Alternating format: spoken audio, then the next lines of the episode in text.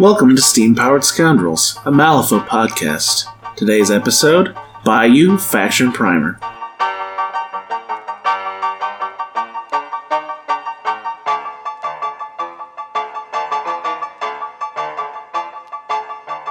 Welcome back to a special episode of Steam Powered Scoundrels. I'm your host, as always, Doug. And with me today is Nate. It's Nate. It's Nate. Hey, Nate. Hi, Doug. Today we'll be covering a very special, definitely use the air quotes on that word, special faction of Malifaux, known as uh, known as the Bayou. And Nate here plays a lot of Bayou, don't you, Nate? I do play a lot of Bayou. Do you, do you play Bayou exclusively, or do you, you know, get around to other factions? Ironically, as of this recording, I have just stepped into Outcast for a minute, so uh, might be a little rusty actually. All right, uh, you should be fine. Yeah, it is. It is truly my main faction though. I'm assuming that was Zipp's fault that got you an outcast. Eh, actually, I had Outcast before three, but Oh, Zipp Zipp didn't help me want to stay in Outcasts. wait, want to stay at outcast? They're playing Outcasts, you know. Okay, I got you. Okay, so as the last time, we're going to go ahead and go over the fluff of the faction, then go through each keyword, hitting on every model and the keyword. Um, we will go considerably less into tactics than we did last time because uh, that takes a long time. And if you're listening to this, more than likely you're relatively new to the game or you just like listening to my voice, which is a little weird, to be It's a good honest. voice. Thank you. Anyways, so we're just going to generalize the models and kind of give people that are new a feel for what each master and keyword does and give them as much of an idea on what they'd like to play as possible from a generalist point of view. Got it?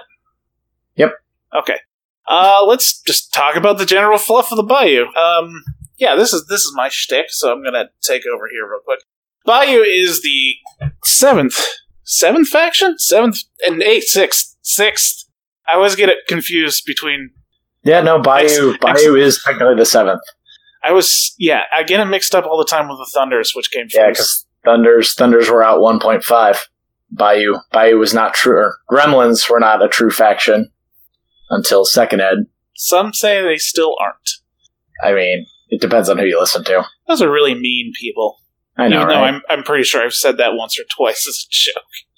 I've said it too, and I'm in the faction. Yeah. Well, that gives you an idea. Uh, faction uh, is kind of the uh, one that takes itself the least serious in the game. Everyone needs a good orc faction, right? Oh yeah, I mean, I came from 40k on orcs, so if that tells you anything, that's how we're here today. Yeah. Yeah, that's easily the best uh, comparison we can make. But uh, they aren't completely as comical, I would say, as orcs are. I mean, admittedly, orcs are technically supposed to be dangerous, but the only thing people really care about is their comical side. Yeah, with I with- think. I think. yeah, in general, as far as the the Warhammer crowd's concerned, it's it's a big joke, but it's written to be oh, big and scary. Well, the Bayou, of course, hail from the Bayou portion of Malifaux. If you ever look at a map of the charted parts of Malifaux, it is in the uh, the southeast portion of the map, butting up against the ocean, of all things. Up until my research for this podcast, I thought the ocean was to the west, but in Do fact, what? Do they have the ocean on the map? Um, more recent maps, I believe, like the Into the Bayou book has the ocean on there. I never noticed that. Yeah, Cool. So you got to go through the bayou to get to the ocean, which is not a good thing for most people. Yeah. Um, as the name holds true, it is basically one giant swamp, and uh, well, just sort of every kind of swamp you can think of. You've got you got your good old fashioned completely flooded. You got your just kind of slightly boggy marshes. You've got fens. I think a fen is a is a is a is a kind of swamp. I'm gonna look that up now. That sounds right. Low and marshy or frequently flooded area of land. Yeah, okay. That sounds like the Bayou. Yeah, so everything, every sort of mixture of water and dirt and, yeah, just those two things, really. Is there water on land? Sounds like the Bayou. But the, trop- the, the topographical nature of the bayou is in, like, its most significant feature. I think its denizens are the thing that set it apart more than anything else. The Denizens are the Gremlins. Uh, that was the name of the faction back in 2e, but now it's been expanded to just be Bayou. Gremlins are kind of like people. They're humanoid, but they're short. We use sizes and height in 3e and 2e, and they're marked as, as height 1 and size 1, which will put them around roughly 3 feet tall. So, considerably smaller than a person. They are bright green, greenish yellow, depending on if you're painting them, they could be like dark green if you're doing it wrong. What? No, it's just seen. I've seen every range of color on on Bayou Gremlins. So I've, seen, I've seen blue gremlins. That was, blue's pretty common, Yeah, that was great. I like blue. more common than you'd think. If you couldn't tell, I really like the color blue because I'm easily easily What? amused by colors. Yeah, not like I picked the blue faction or anything. Yeah, Mister Anyways. Secret Arcanist guy. Yep. So the reputation that gremlins have is that they're dumb, they're dangerous, they like booze, and they love like bacon. Everything good in a faction. Yeah. So, you know, good party people to be around or observe at a distance. So, the lore behind the Gremlins is that they've been around for since the first opening of the breach. If you don't know the lore or don't remember the lore, this is the second time this breach has been open.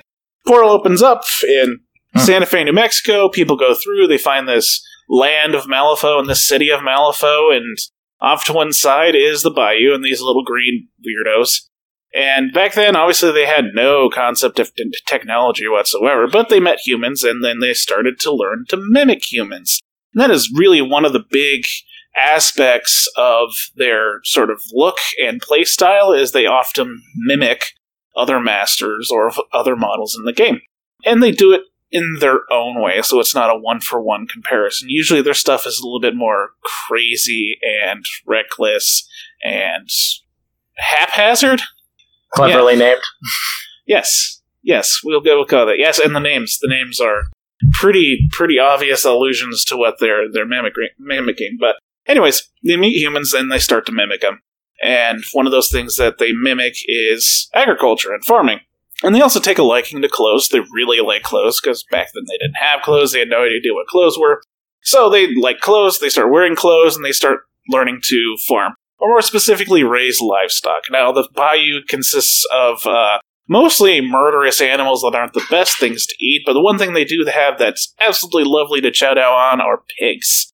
Now, bayou pigs are a little bit different than your normal standard uh, Earthside fare. These things are considerably larger, considerably more angry, and will, well, I guess both versions eat just about everything, right? Yeah. So But- they. Malifaux pig's probably not going to wait till you're dead. yeah.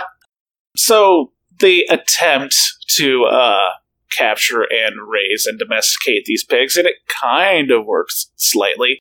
I mean, they only kill a few gremlins before they're probably harvested, right? Like one or two. Yeah. Yeah, and these things, these things, I don't. They gremlins, uh, they they they, they reproduce pretty quick. I I wouldn't be wrong if I used the term rabbits. Yeah, I believe they uh, they're born in litters of ten is the average number, Oh goodness, goodness Yeah. gracious! and it's like eight males to two females. Yeah, the male to female ratio is severely skewed. I thought it was like 1 to 20 or something like that.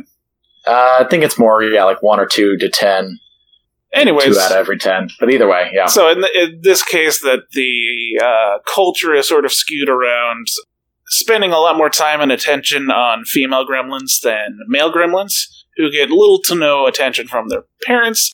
And so they kind of wander off into their little, you know, village hovel clan and uh, get in trouble. And as long as they don't die, they'll learn from the, the clan. So there's a bit big, like, clan type.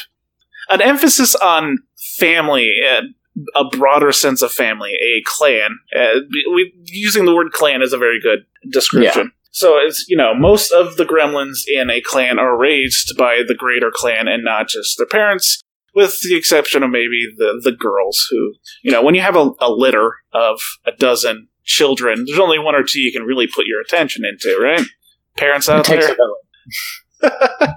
So, moving on past uh, the gender ratios. So, the back to the history. The breach, the breach closes, and so the gremlins are left to their own devices. They immediately basically steal absolutely everything that the humans left behind, including the stuff that was nailed down, brought it over to the bayou, and then just used it or turned it into housing. And so, a hundred years later, they've sort of figured out this whole agriculture thing, kind of, and then the humans show back up. And so they're absolutely excited because, hey, more clothes. And, you know, actually, I completely forgot about what them what they were learning. From, What's, what's that? oh, I- I'm sure you can guess. Uh, It's booze, ah, yes. of course. Yeah. Uh, I, the other thing that I failed to mention is they learned how to create alcohol from Yep. humans, which they uh, they like a bit. They got their hands on that stuff and were like, this is the stuff. hell yes. So Hell to the yes. as mentioned before, pigs, booze, and blowing themselves up is kind of the three three tenets of gremlin culture. And hoedowns. And hoedowns. Four And, tenets. yeah. Yep. Party, food, alcohol, and guns. Like, yes. that's Uh, all you need to be a gremlin. So they're not necessarily antagonistic to humans. And like unlike a lot of the other factions in Malifaux, they don't really have any large goals in mind. They're just kind of surviving and living out their lives.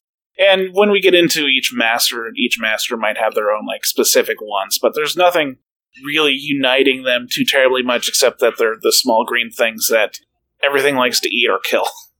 It's probably to the downfall of the humans that they keep picking on them because that's like the one thing that seems to be uniting them at this point.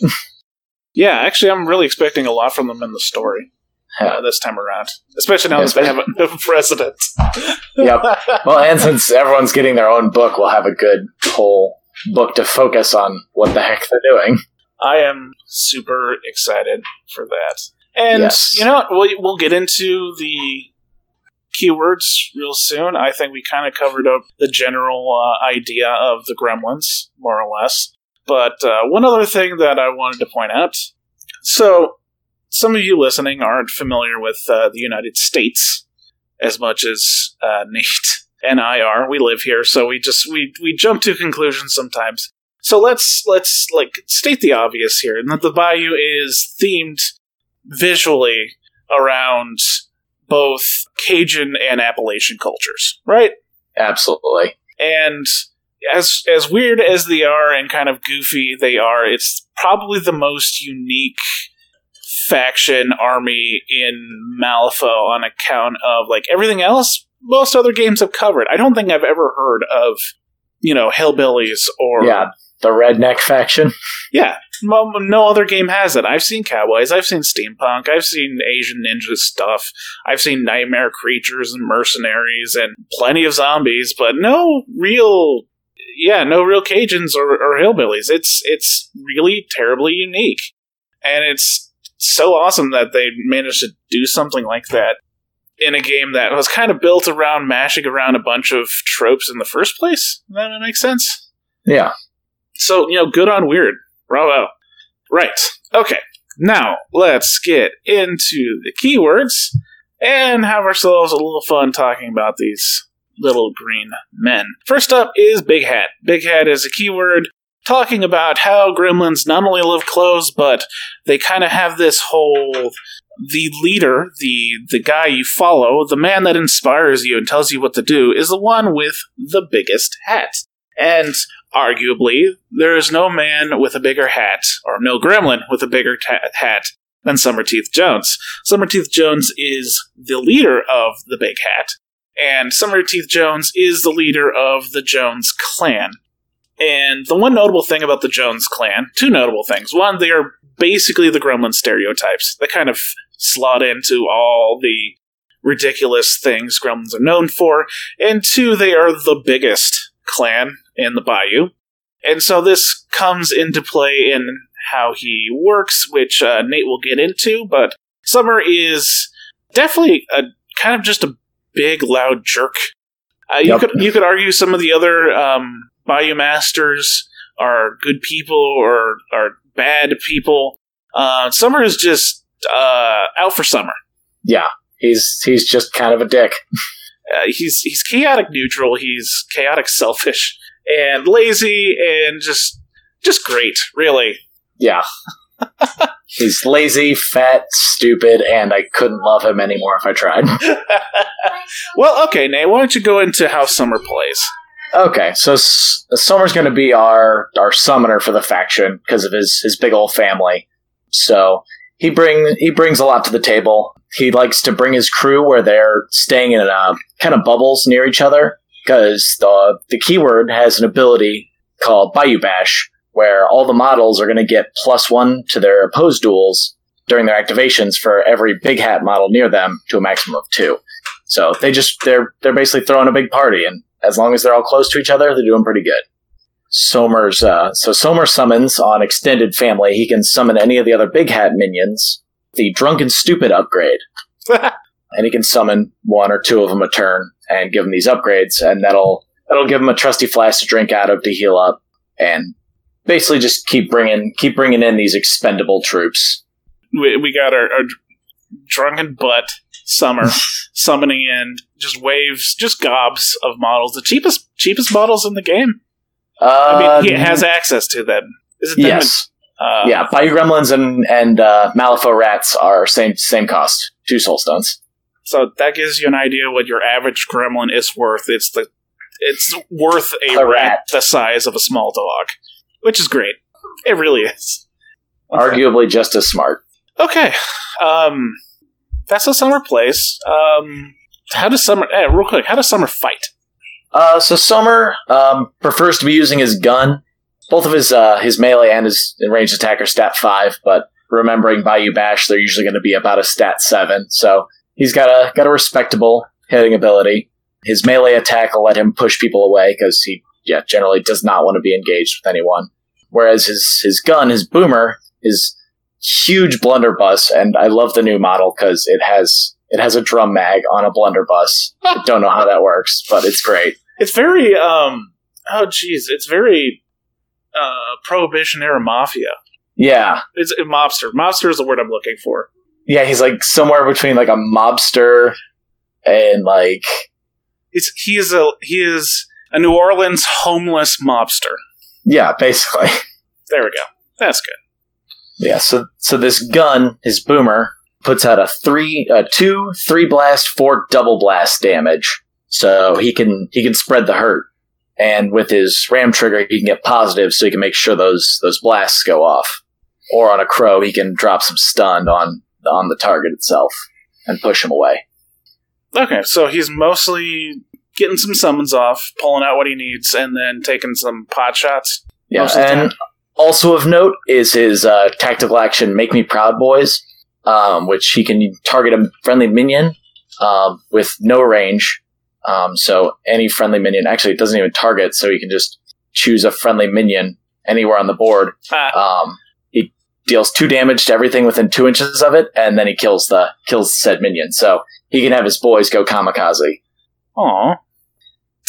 It's okay. You get to draw cards. yes, he can just make more. Yeah, Infinite gremlins. always more gremlins. All right. We'll get to Summer's totems real quick. He brings skeeters. Two of them, skeeters. Skeeter is a. Uh, would you say it's southern or just a folksy expression for mosquitoes? Yeah, I'd say folksy would be probably Yeah. the proper. He's bringing he's bringing folksy mosquitoes that are the size of a Prius. Yeah, yeah. That that that, that seems that seems safe. very cute. So it's it's a good example of like how kind of awful and dangerous the bayou is when the mosquitoes are bigger than you. So skeeters are mostly used for harassment. They're flying, they got to move six so they can go real quick, and they got an ability called Hunting Partner that basically lets friendly models ignore them for friendly fire. So they can p- pin something down, and then your party, your posse, your group, your clan just uh, fills them full of holes. And you got two of them, so hooray! They'll live slightly. Well, no, they won't live slightly longer. Oh, they're minions. He can summon. Can he summon these? He can summon them, Oh, good God! and their defense six, so they they hold up actually pretty well. Believe it or not, like their job is to just get in and annoy something, and then when you die, just bring a new one back if you want. Cool.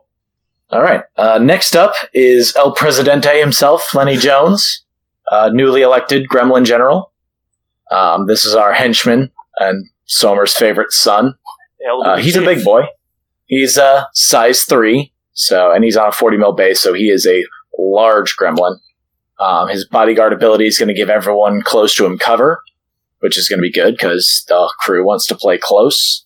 His gremlin general ability is going to give other big hat models plus one to their duels outside their activation. And whenever he hits half wounds, he's going to get frantic, so he's going to have positives. He's ruthless, ignores terrifying and manipulative. He's all around a solid beater for the crew. Uh, hits hard with his whacking stick, got a long range on that, uh, two inch melee, holds things down, and he can he can throw gremlins uh, with the toss ability. He can grab a model with a lower size and throw him ten inches. And he's got a fun little tactical action, bonus action called Random Bout of Brilliance, where you flip a card and something happens. Uh, could be a very dangerous sneeze to everyone nearby, or he could be drawing a card. You never know.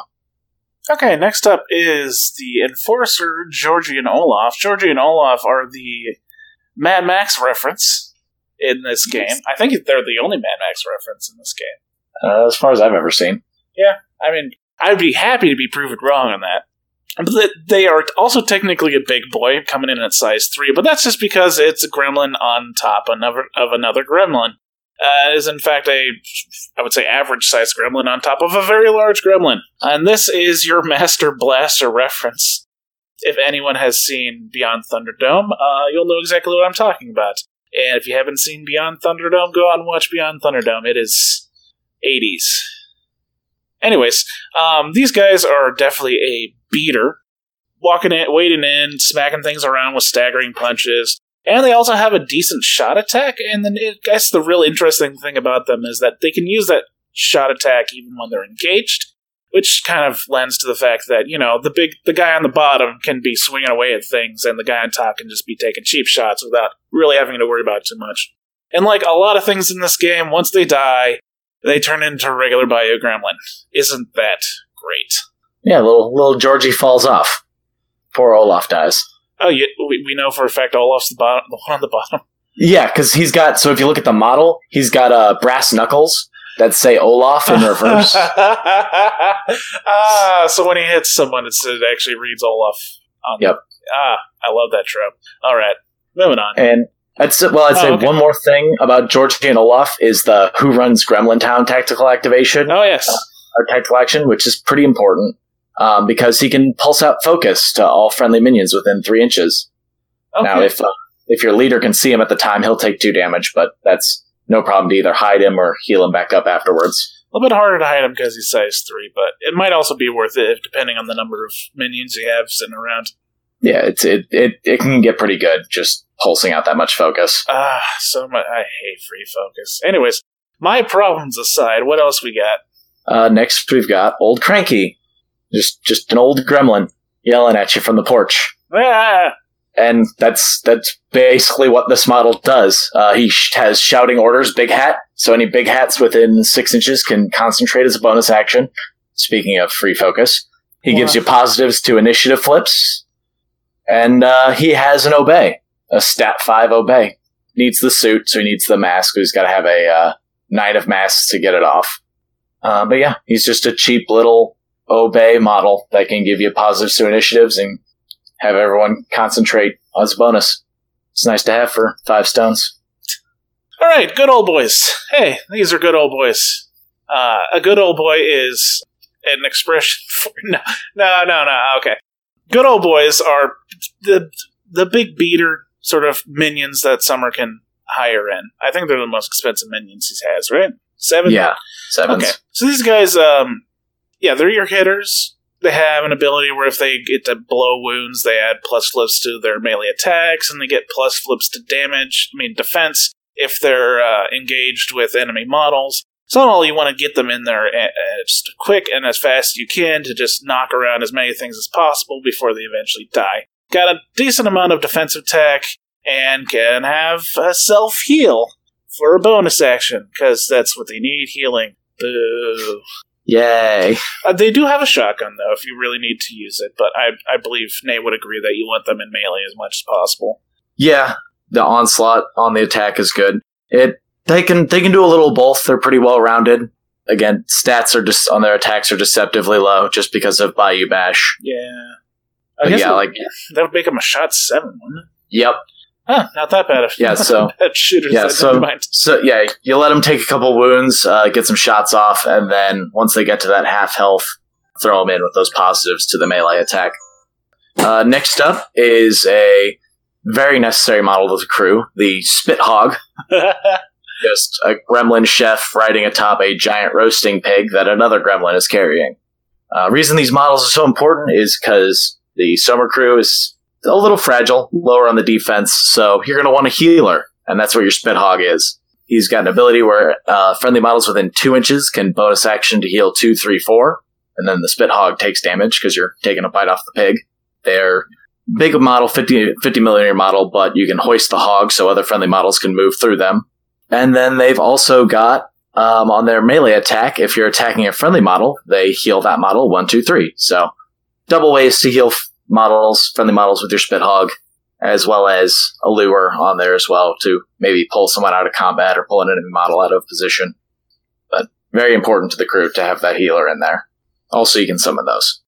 Yep. And yeah, hey, look, another summonable model, the Gremlin Crier, which is just, I would say, a loud gremlin. Yes? Yeah, more more loud gremlins. Yay! That's what you need. More loud gremlins. These boys are, well, one of them's like ringing a giant bell, and I forget what the other one's doing. Uh, one's riding a pig and he's got a scroll that he's speaking off of, and then there's another one that's literally just riding on the shoulders of another gremlin. Cool. Well, that explains why when they die, they turn into another freaking Bayou Gremlin. Yep. There's just no getting rid of these guys. So the Crier is an obeyer, I, I believe, primarily. And obeys in this game are just, just really good. Just really good. And of course, Bayou Bash means that that obey is deceptively powerful. Great. Wonderful. Yeah, it's just a just a stat seven obey on a six soulstone minion that you can summon. That's that's fair. And, oh, oh, hey, look. If uh, uh, if the model is within two inches of him, uh, if it's an enemy model and he's trying to obey them, oh look, they're at minus flips to their willpower. That's that's that's nice. Yeah, and if that model costs less than six, uh, you get bully, which means you're going to have your built-in mask for the uh, for the duel. Disgusting. Okay, that's that's that's the crier. I don't want to get too in depth into models, so I'll leave it at that. One one thing I will note as Yeah. well on the crier though with the obey is that if they if they have the mask that they need, they're also going to get the threatened beatings trigger, which is going to let the model being obeyed ignore the fact that they're engaged if they're engaged and insignificant when resolving their action. So your Bayou Gremlins can take interacts, ignoring their insignificant or engaged models can drop scheme markers. or you obey an enemy model to charge another enemy model, and they're engaged with you. Suddenly, they're not. Yeah. That's cool. What else we got? Next up, we got the Banjonista. Uh, they bring they bring the party. They bring the music at least. If it's not clear from the name, they're gremlins playing banjos, banjos, banjos, banjos, uh, banjos, but they're shaped like the Star of David. Ah, Um, ah, I get that. Okay.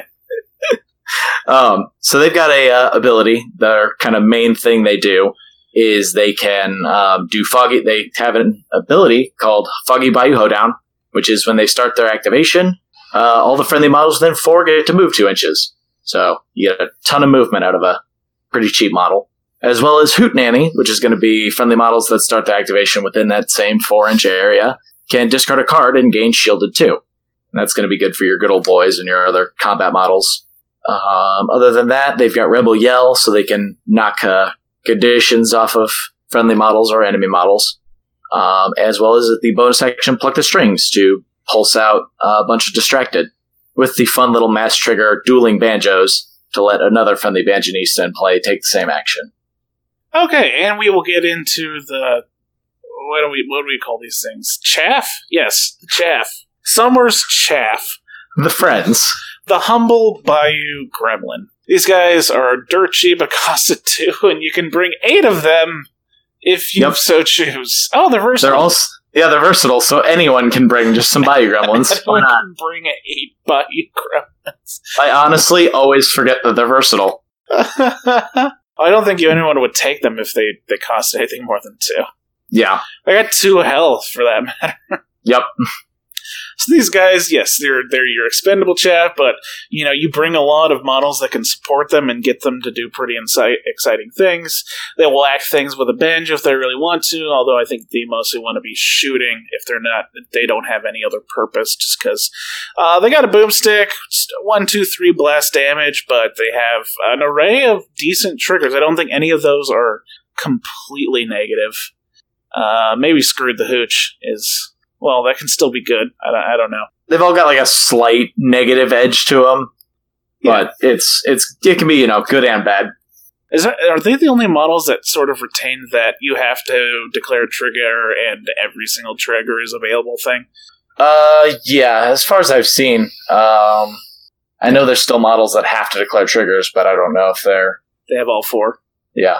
Okay. Well, have fun with your Bayou Gremlins. Yeah. Okay. That is the big hat keyword, and that was a lot faster than last time. Hooray.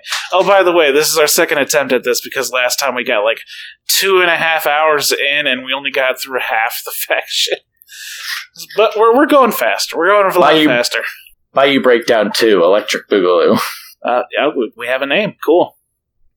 All right, next up is the Swamp Fiend keyword, and this keyword is primarily the swamp itself as as a keyword. It's all the you know awful, mostly poisonous, dangerous critters of the bayou, led by the swamp hag herself, Zoraida. Zoraida is your both your voodoo and your um, Baba Yaga sort of old crone witch type lady uh, mix of both of those. And she, of course, uh, has the entire bayou at her command. So we're just throwing monstrous, awful creatures at you, and then just one dude who I am pretty certain is from Australia. am, Yeah, I, am I wrong? Am I wrong? Yeah, no, he he's he's right at home because you know everything wants to kill him here too. So why not? Honestly, this is vacation for him. Yeah, All right. Uh, Nate, why don't you go into what Zoraida does? Yeah. So I mean, Zoraida's been talked to death. We all know how how strong she is. Assume the person listening doesn't know for some But reason. yeah, we're gonna we're gonna assume that you haven't heard of Zoraida. The keyword, the You Swamp Fiend keyword. Yeah, you'll be hearing about Zoraida a lot. Uh, the Swamp Fiend keyword as a whole uh, has the penetrating stench ability, so enemy models that start the activation engaged with this model have to discard a card against stunned. It's uh, icing on the cake. It's nice to have enemies get stunned if they want to stay close to you. Uh, notably with Zoraida, she's she's only defense five, but she's got a built-in mask for a defense trigger. Uh, but she's willpower eight, and that's all the willpower defense she needs. Um, so her defense trigger of regret is after resolving against a close action, and if she takes damage, the the model attacking her just ends their activation. They're done. They regret attacking old old Mama Z. She didn't Um, do nothing wrong. She doesn't deserve that. Yeah, she's just an old lady.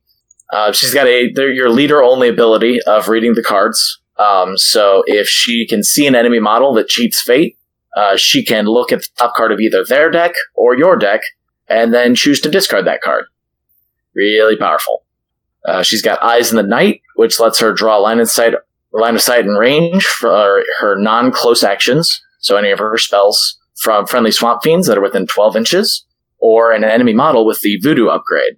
And that comes from your voodoo, ball, voodoo doll that you're going to summon with the voodoo effigy ability, which is at the start of her activation, she can discard a card to summon a voodoo doll into base contact with herself. And she's got a uh, melee attack of her voodoo pins. Um, it's it's okay. It's mostly for stabbing the voodoo doll. Stat five, zero inch range. Uh, one three four injured one. Her main thing she's going to be doing is going to be her hex, which is going to be a two three four damage. This will be a six against willpower at twelve inch range. Remembering that you can cast out of your swamp fiend, so closer to twenty four inch ranges. Um, yeah, uh, two three four and injured one on the target and if they have the voodoo upgrade, she can move them three inches. Notable triggers on that is going to be your My Loyal Servant or Ram, so she can heal another model within three of the target, or the coordinated attack on the mask, which is going to let a- another friendly model can take a close action targeting that same model. So when you're casting out of, you know, a bad juju or something, and then you hit something with the hex, and then bad juju punches, and it's it's not nice. And then we get to the uh, the notorious obey, which is gonna let her take an action of another model.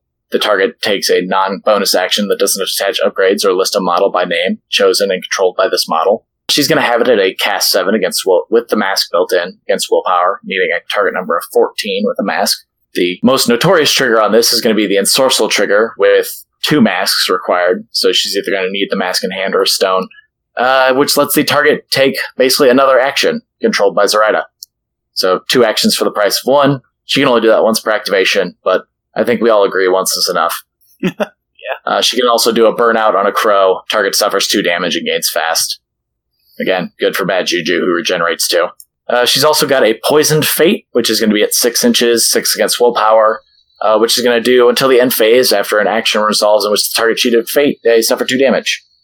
And then, interestingly enough, her only tactical action, her bonus action, Threads of Fate, which says both players ditch their control hands and draw six new cards. Yeah, I guess we didn't quite mention that she is very like oriented around the strings of fate. She's gonna be supposedly the one that's trying to pull all the strings and stop the big bad evil dark gods from returning, known as the tyrants. Uh, she's not doing the best job of that, I don't think. She's trying. she's trying.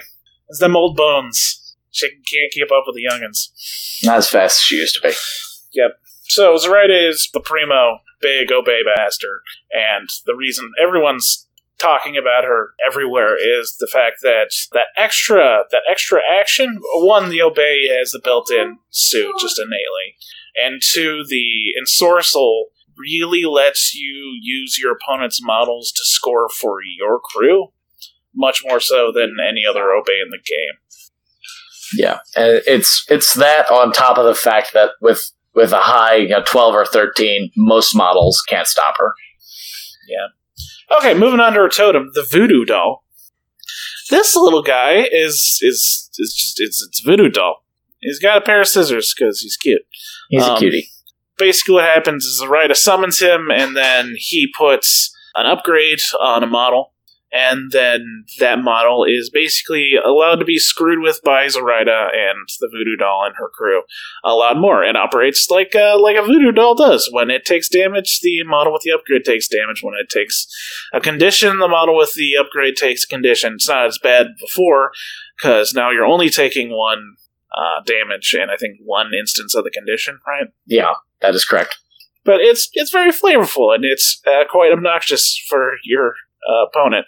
And if it dies, then she could just get one for uh, for a card. So just keep bringing them back. Yep. And the fun thing is, it has a bonus action where you get to draw a card and then kill it, so it can act as a little card cycler. And also, there is the chance that the enemy model with the voodoo upgrade can get rid of the upgrade during their activation, but it costs three cards or two soulstones. so, like, they made that cost prohibitive. A very very prohibitive cost. Next up, we've got uh, our henchman, the Meyer Golem himself, Bad Juju. He's a big swampy monster, just moss and vines and plant all over. Got some skulls and voodoo dolls hanging off of him, and he's he's just going to be your big tanky beater. Uh, low defense, uh, three willpower seven, but he regenerates. He's hard to wound, and he regenerates even more if he's in uh, severe terrain um, because he's got planted roots, so he can't be moved by enemy models, and he heals an extra one, so he can be regenerating three, as well as his demise eternal, which if he dies, just discard a card and heal four. And he just he hits like a truck. He's got four, five, six damage spread on his two inch range melee attack, and he can be deceptively fast. I mean, he's move five, ignores severe terrain, and if he's in concealing terrain, he can do it. Or if he just wants to pitch a card, he can do his ambush for a three inch push as a bonus action, and he's very hard to put down. Yep. Pretty difficult. Definitely a good um, murder target for Zoraida to just keep whacking you with its big golemy limbs. Next up is her other henchman, McTavish, the the Australian that uh, I referenced before. I don't have any evidence that he's from Australia, just the fact that he's riding an alligator, I believe it. a- as all Australians do. Yeah, So McTavish is pretty much the other be- beater henchman. Yeah, henchman's the word I'm looking for. Uh, I guess the one real big difference between him and Juju is that he actually has a shot, so he doesn't necessarily have to be up in the uh, opponent's business. But if in case he really needs to get into the fray, he lets his alligator do the talking for him, and it's it's really just a different kind of beating. This one allows him to do executes and punctures, which is fun. Gotta love that puncture. Puncture, Yeah. by the way, is is positive flips on your damage for for every I think ram is it is. Last thing, and this is just really fun. I think I think Nate just really like saying this. Uh, his tactical action is Gator Snack Yeah. which uh, the gator eats a scheme scrap or corpse marker, and you get something fun uh, depending on uh, card flip. All right. Next up, we've got the Spawn Mother. Um, this is going to be the big queen beastie of all of our Silurid Gup type monsters. Big fish monster. We decided that they were a bullfrog catfish hybrid, Yeah. Yeah, they're like, yeah, somewhere between a bullfrog and a catfish. size of a person. Oh, as a spawn mother, bigger than that even. Yeah, she's she's a big old fish. I mean, she's got stealth just like the rest of them, so she can't be targeted if you're more than six inches away. Her mother's rage. If an enemy model kills one of your friendly swamp fiends or removes any of her eggs, which are going to be destructible markers that she can make, she can charge them because she's all mad that you killed her babies. Uh, when she dies, any eggs that she had laid, uh, you know, hatch into new little gups. Or, you know, she can have her friendly models eat the eggs, which is weird that she doesn't get mad about that, but it heals them too. So they must be pretty nutritious. Uh, but yeah, other than that, she's she's got pretty good hit on her on her melee. Uh, but mostly she's going to be laying eggs, which will then be hatching into new little baby gups who can run schemes for you later in the game.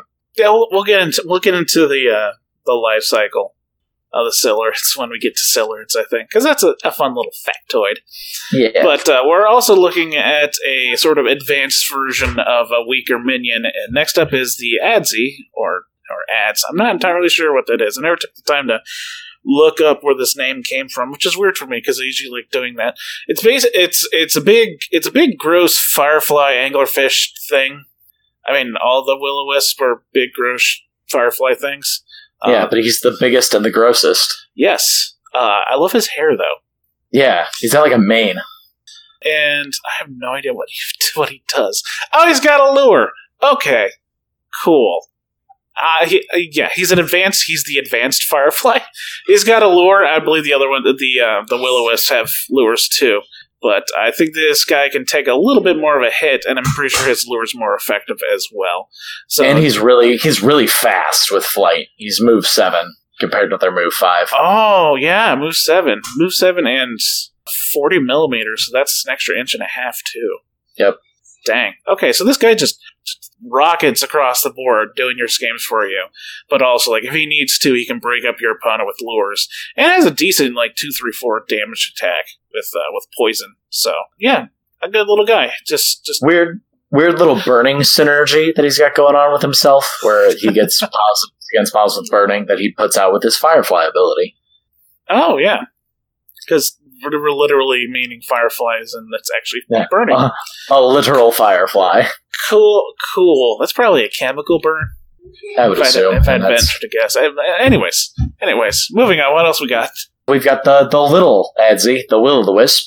Pretty similar, minus the the weird fire interaction. They have flight. They're cheap. They only cost four. They give distracted whenever enemy models are nearby, and they've got lure.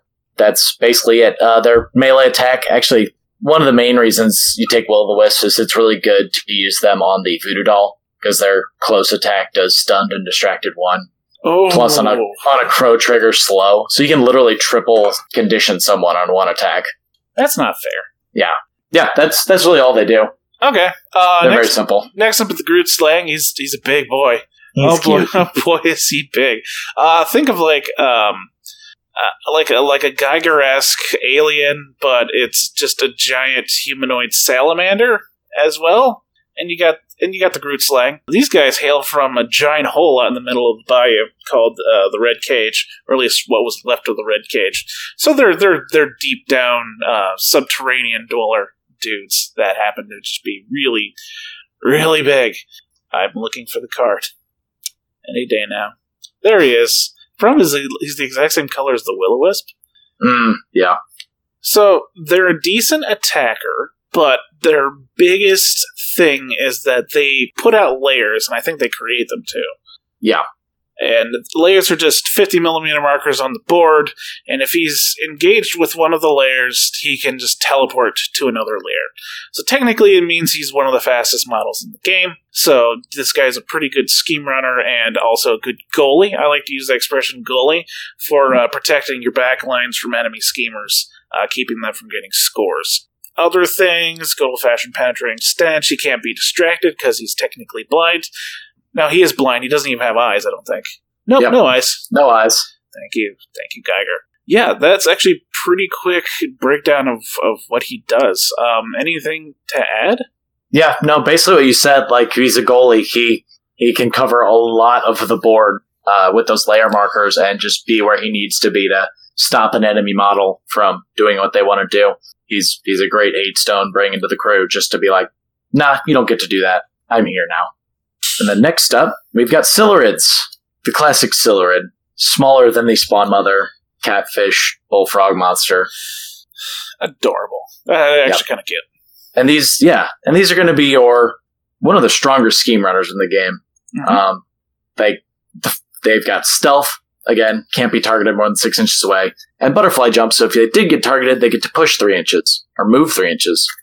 So they're going to be hard to keep down, and they've got they've got a leap that they get off on a three, no suit required. So they can play six, move five, do a scheme. That's that's their main purpose. go go go. So the smaller, cheaper version of the Silurid is the Gup, which is just a baby, baby Silurid. Similar things, just you know, worse stats because they only cost three. I, I don't see you hiring these guys too much. More uh, bringing them in with Spawn Mother, but I, I could be wrong on that. Size zero, man. I've never. I, that's the second size zero model in this faction. I just forget that's even a size. That's that's an option. Wait, what was the other one? Uh, the Voodoo Doll. Oh yeah, I forgot he's size zero too. Weird.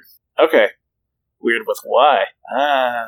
Uh, Uh, so yeah, they they have a leap like Silurids, but they don't have the ma- the mask built in, and they're they're annoying. Hey, so they can be distracting to your enemy. But uh, this is more of an opportunity model, I think, with the spawn mother than anything. But uh, you you see yourself hiring these little guys? uh, if you're tight for stones, I could see bringing one as a scheme runner. okay, Like bringing a Silurid and a Gup for nine stones as your kind of two primary scheme runners. Probably not a terrible plan. no, it's not. Oh, the one thing I wanted to mention is the weird thing about Silurids is that they're all born male. And- oh yeah, and it isn't until they like get old and mature that they turn into a female and then basically uh, dictate their own uh, family to, to Yeah, do their bidding. So like that. The alpha of the family Yes. suddenly suddenly becomes a female and has the babies. It's very Jurassic Park. Life uh, uh, finds, finds a way. Yeah, it's very important you have the "uh" in there, otherwise it's not an actual quote. Yeah, yeah, that's integral. The most important part of that quote. Yep. Okay, what else we got? Uh, we got Bayou Gators. Yeah, Because w- what's a swamp without gators? Uh. gators are going to be a good mid mid stone beater model. Um, they're ruthless, so they ignore your willpower duels, your terrifyings, and your manipulatives. They've got penetrating stench, like just like everybody else. They're unimpeded, so they move move quickly through severe terrain. They can flurry for extra attacks, and they have stealth, so no targeting them if they're six inches or further away. And the main appeal is their mighty jaws, which have a puncture built in for positives to the damage, or also an execute on the crow. So nice execute trigger on a cheap model. very cheap execute. It's it's quite scary. These guys. Yeah. And with ambush, they can they can get places pretty quickly. You know what this this uh, this swamp themed crew needs? What's that? A living tree. Ah, yeah. Hey, hey look! Next up is the is the is the Waldgeist. Um, Sam Raimi says what? What? Sam Raimi says what? I, I don't actually get that joke. Evil Dead. No, I was just, I'll, yeah, I get that. I get that. Okay, Yeah, well, we get, get that. Waldgeists are, are are living trees. They're not like your big tree Ents from your Lord of the Rings. These guys are human size. Yeah, about human size. Yeah. But these are uh, whereas like your gators, your or your like your offensive hitters. These guys are kind of your anchor models. Pretty tough to take down considering their cost. Uh, cost six for armor one, and uh, what's the other thing? Planted Roots. Planted roots. So they're just gonna they're obnoxious to take down. Is their thing. and they like being around uh, severe terrain. They can create their own terrain, and they can attack anything that's also in the terrain. So every once in a while, you'll get a board with really big piece of severe terrain, and suddenly these things have a reach of like six inches, which is ridiculous. Terrifying. Yeah, yeah, that's that's about it. It's a Waldgeist. I, I like them because they can do the germinate to make more more terrain. So if you've got a lot of models with the ambush ability, they're really good to bring bring at least one of. Oh, that's what it's for the, the ambush. Yeah. Eh, well, and it just creates more concealing, which is always good.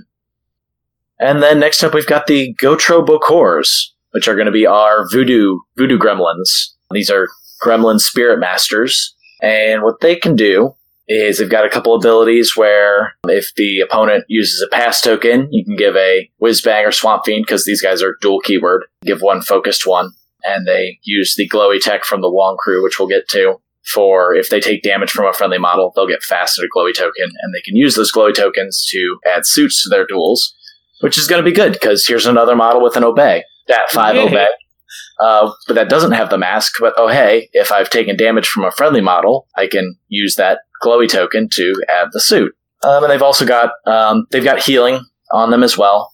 Seven to go off a one, two, three heal with a couple good triggers for drawing cards or bursting out more healing, and a nice little bonus action to give everybody shielded nearby within three inches.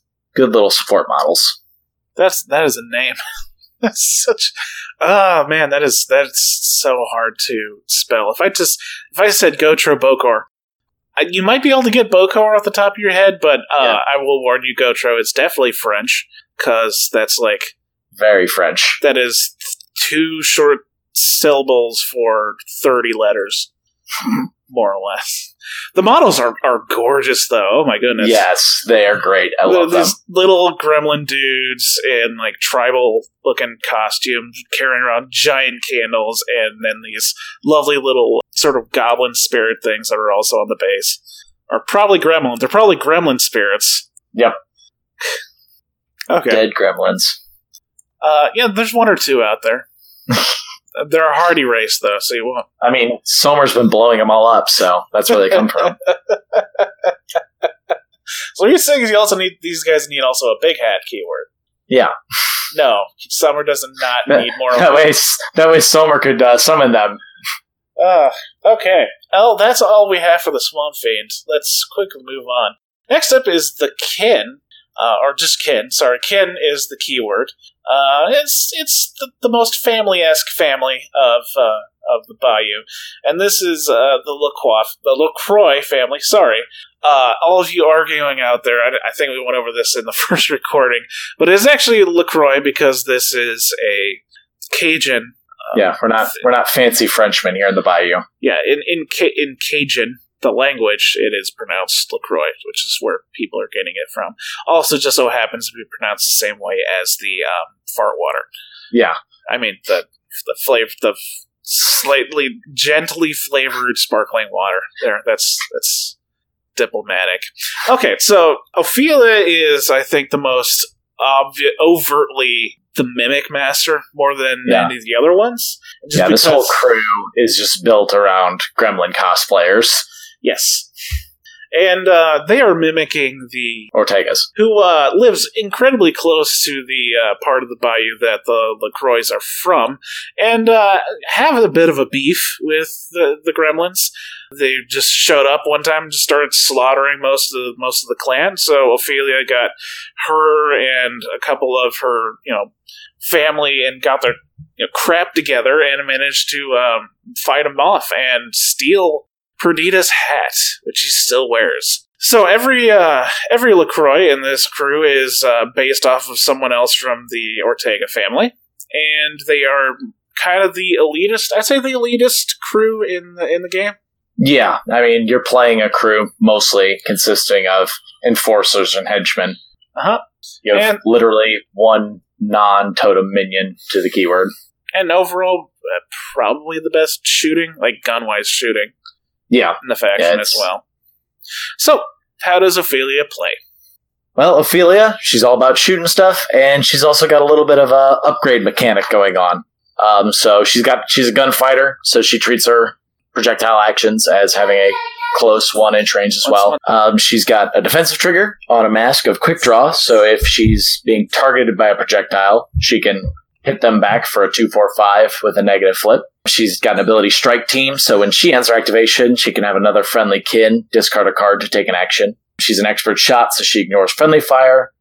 And then we've got the two keyword abilities that most of the kin have. Flinch, which is going to be if they're being the enemy model targeting them has a higher stat than their defensive stat, they get shielded one. And then they also all have the bigger they are, which is going to be they receive plus one to oppose duels uh, against enemies with a greater size than them.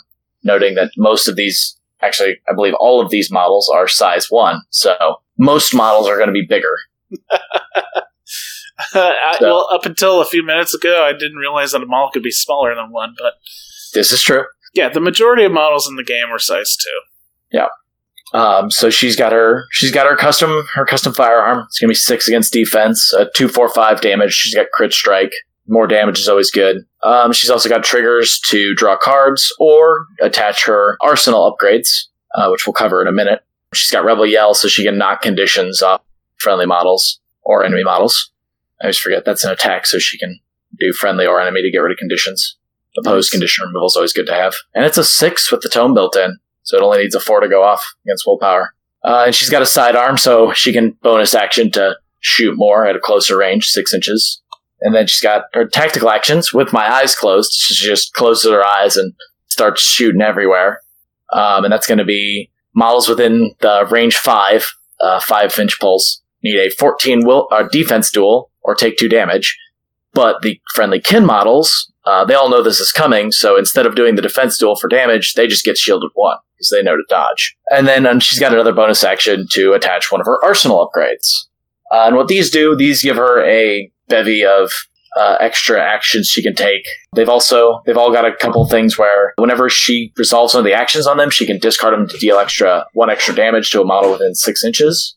And she can also, whenever she takes damage, discard these upgrades to reduce the damage by one. And the actions range from a really long range attack, 18 inches, that drops scrap markers and does a little bit of damage. Mod- uh, attack that has quadruple blasts on the severe. Huh. Yeah, it does two quadruple blast and injured one because she's just shooting you with broken glass.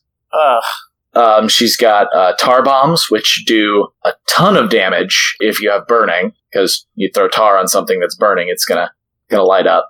And then she's got a shockwave attack she can do, or her hooch igniter, which is how she's gonna get burning on people uh, with an eight inch range against move. She fires a firework at you that does two two blasts, three blasts, four double blast damage, and add burning. And that's Ophelia. well, like all good clan leaders, Ophelia is interested in the next generation of LaCroix. So the best way to do that is to bring a bunch of children to a gunfight. Her It's the totems, best place for 'em. her, her ch- totem totems, plural, are the lung- young Lacroix, which are just a bunch of chillins running around, uh, getting involved in this fight. Good on them for helping out.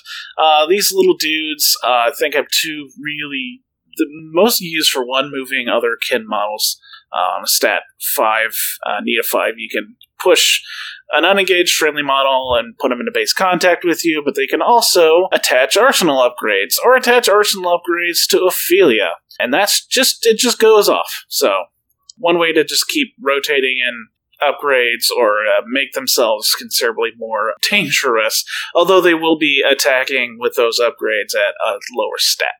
Yeah, they they where the upgrades are built to be a t- uh, stat six, they attack at a stat.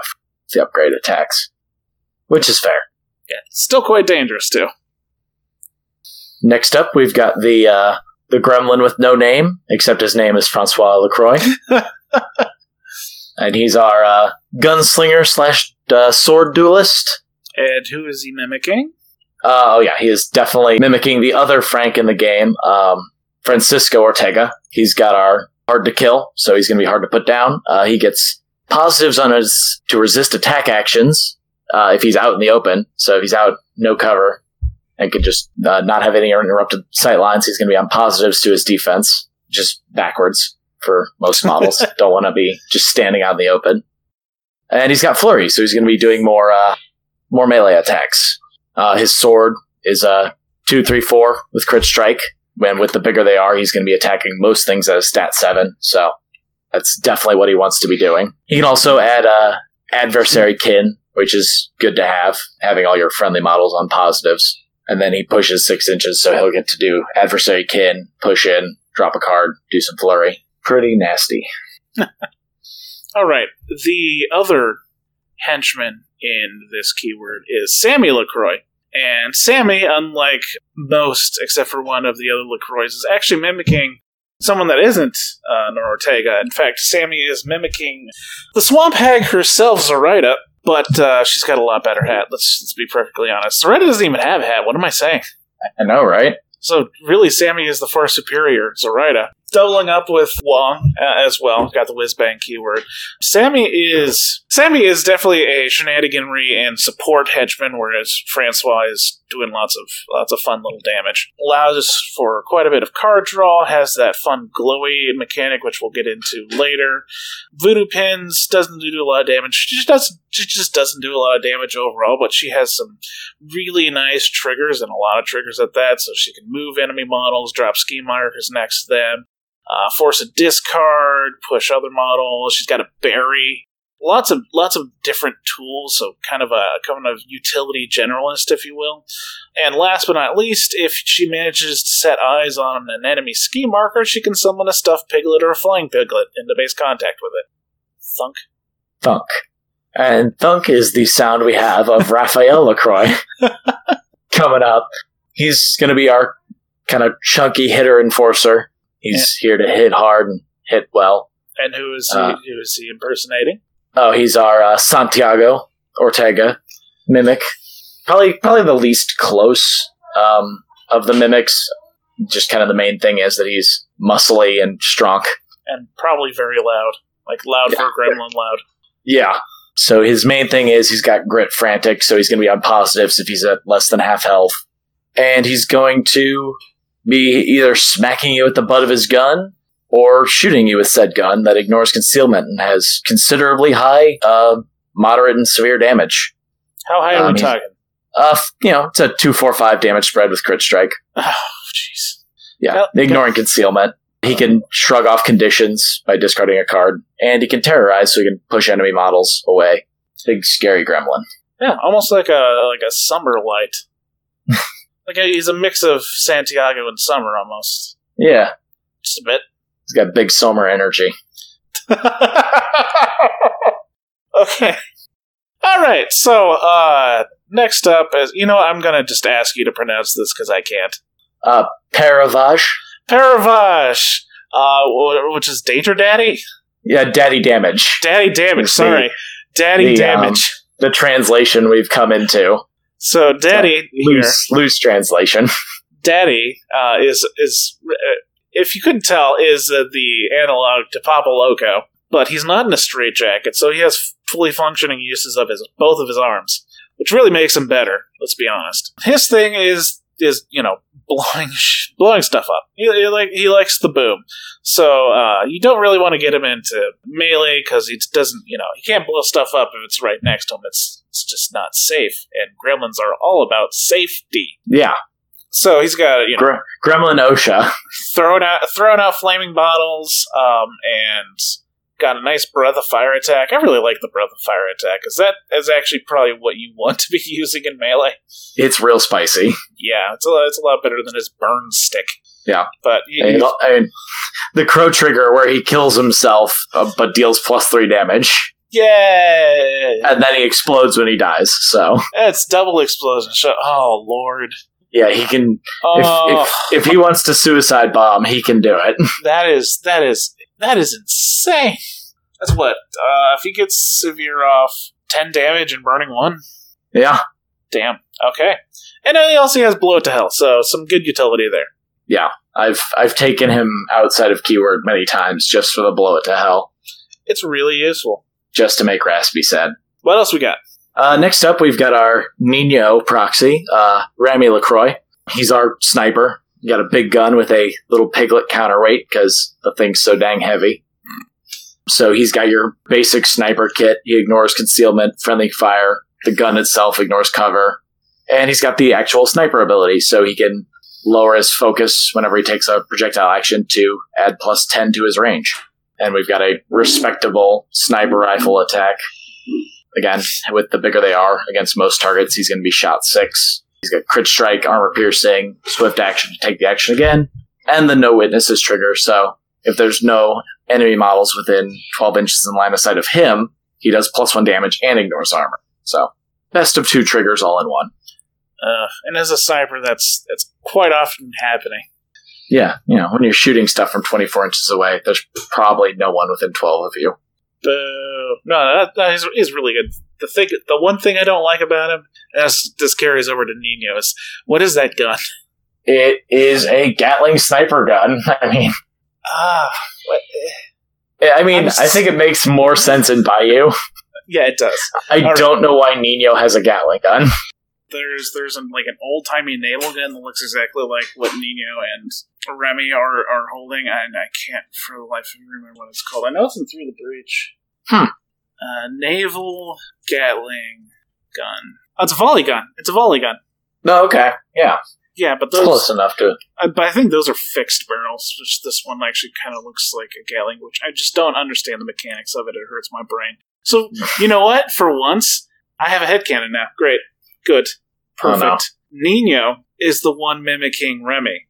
See, all of the all of the Ortegas like had their own identity, and the Uh. Lacroix uh, copied them. But there's this one Lacroix who's like, you know what? I'm just gonna do my own thing. I got this crazy multi-barrel Gatling sniper gun thing. And then Nino's like, man, I wish I had some sort of craziness that everyone would know me by. And then he sees this gremlin walking around. He's like, oh, I could do that. It's As much as I'd li- as much as I'd like that to be true, I'm pretty sure it's been addressed that that Remy copied Nino. Well, no, they're just lying. Yeah, fair. Yeah, that's fake news. okay. Anything, Bayou Gate. anything else you want to cover on Remy before we move on? Uh, no, that's that's about it. He can he can uh, bonus action out of combat, so he can shoot because he doesn't have a close action, so he can just bonus action away, Okay, just like whip, shoot. whip you with that piglet. basically. That'd be a great. That'd be a great melee attack. Okay, so moving on to the last enforcer. Ah, that's a lot of that's a lot of enforcers. It's all enforcers, baby. And this is one other one that's not focused on the Ortegas because you need you need a little variety. And this is Maris Lacroix. Maris has a has it's she's got a rocket strap to her back and some mechanical wings that I'm pretty certain do absolutely nothing. Yeah, they're, She- they're just there for the effect. She is mimicking uh, Kaeris from the Arcanists, and she's the uh, fly around and burn things model, as opposed to Pear, who's uh, walk and burn things. It's got a good old fashioned up we go, which is just great for flyers. Uh, throwing out flaming bottles just like Pere Ravage does, but also her lovely, lovely bonus action that I've learned to hate very quickly. Uh, which is called Bombs Away, which lets her fart out an obnoxious number of shockwaves. Also, it's good for scheme running because the tome trigger lets one of those uh, shockwaves that she drops be a scheme marker instead. Five inches away? And that's yep, that's at a five inch range. So Ugh. she's got a six inch move with a potential five inch scheme marker drop on a bonus action. Oh, and yeah, she just she pumps out concealment. Oh, she's a great model. Yeah, Yeah, Maris is Maris does a lot for six stones. Okay, then- Nate. Yeah. Oh, Next- Did you, did you have anything in, else you want Oh to say? no, I was I was moving on to Yeah, uh, the one minion, the keyword. the one minion that doesn't technically exist yet uh, for the Lacroix crew, Yep. and that's the Lacroix Raider. Um, they're also gunfighters, much like Ophelia, so they just use their gun in close combat. They prefer to go after easy targets, uh, so they get positives if the target doesn't have cover or concealment. And they they've got the looted supplies ability, so they can draw cards if they're near corpse scrap markers. Besides that, they've got their refurbished shotgun, which is at a pretty mediocre stat. But again, most things are going to get that plus one for being bigger than them. So stat five for eight inch range does what you'd expect a shotgun to do: blast damage, pushing stuff, a little extra damage on a wild shot, which will damage your friendly model as well. They've also got a couple bonus action, bonus tactical actions. One being an ability that is famous for being on the scales of justice, the quality of fate. So if the opponent has more cards in their hand, you get to draw a card. And then they also have risky maneuver, which is they suffer one damage, uh, gain focus one, and push three inches. So for the cost of a cost of a wound, you get a good bit of uh, movement and focus efficiency going. Okay, that's enough for the uh, the kin keyword. Moving on to the Tricksy keyword, and Tricksy's probably a good uh, way to describe this crew. Both Tricksy and their in a, their ability to uh, lay down traps and be sneaky snakes, and also their ability to not get arrested for tax evasion. We're talking about Ma Tucket, Yeah. who is the leader of the Tucket clan, and they are positioned in the northern parts of the bayou. Surprisingly enough, across the river from Arcanist territory, which has a bit of a explanation as to some of the models they have in their keyword, but um, we'll we'll get into that as we hit up each one of them. Why don't you tell us about how Ma plays? Yeah, so Ma Ma's got um she has quite the range of abilities. So she's in some ways a beater, but also quite a bit of a support master as well. Um, so she has careful planning, which is a nice little ability where depending on the suit of your initiative flip, uh, she's going to get some kind of benefit. Uh, she can get pass tokens, draw cards, move friendly models, or give some friendly models shielded. Keyword ability is going to be Scamper, which is going to be if an enemy model within six inches cheats fate, uh, the model gets to model with the Scamper ability gets to push two inches after resolving the action or ability. She's got ill omens, so she's going to give plus one to her initiative flips. She's got diving charge, so she can declare charge actions while engaged, and when she's charging, she ignores models and terrain. And she's got pit traps, uh, which are going to be 50 millimeter destructible severe hazardous markers, uh, hazardous damage one and injured one, that she can place anywhere not within three inches of the opposing player's deployment zone. And she is immune to the pit trap markers themselves. Her main attack is going to be her giant wooden spoon that she's, which hits at a whopping three, four, five damage with a crit strike that she can put in or knock aside to push enemies around or severe injury to make the next hit even easier.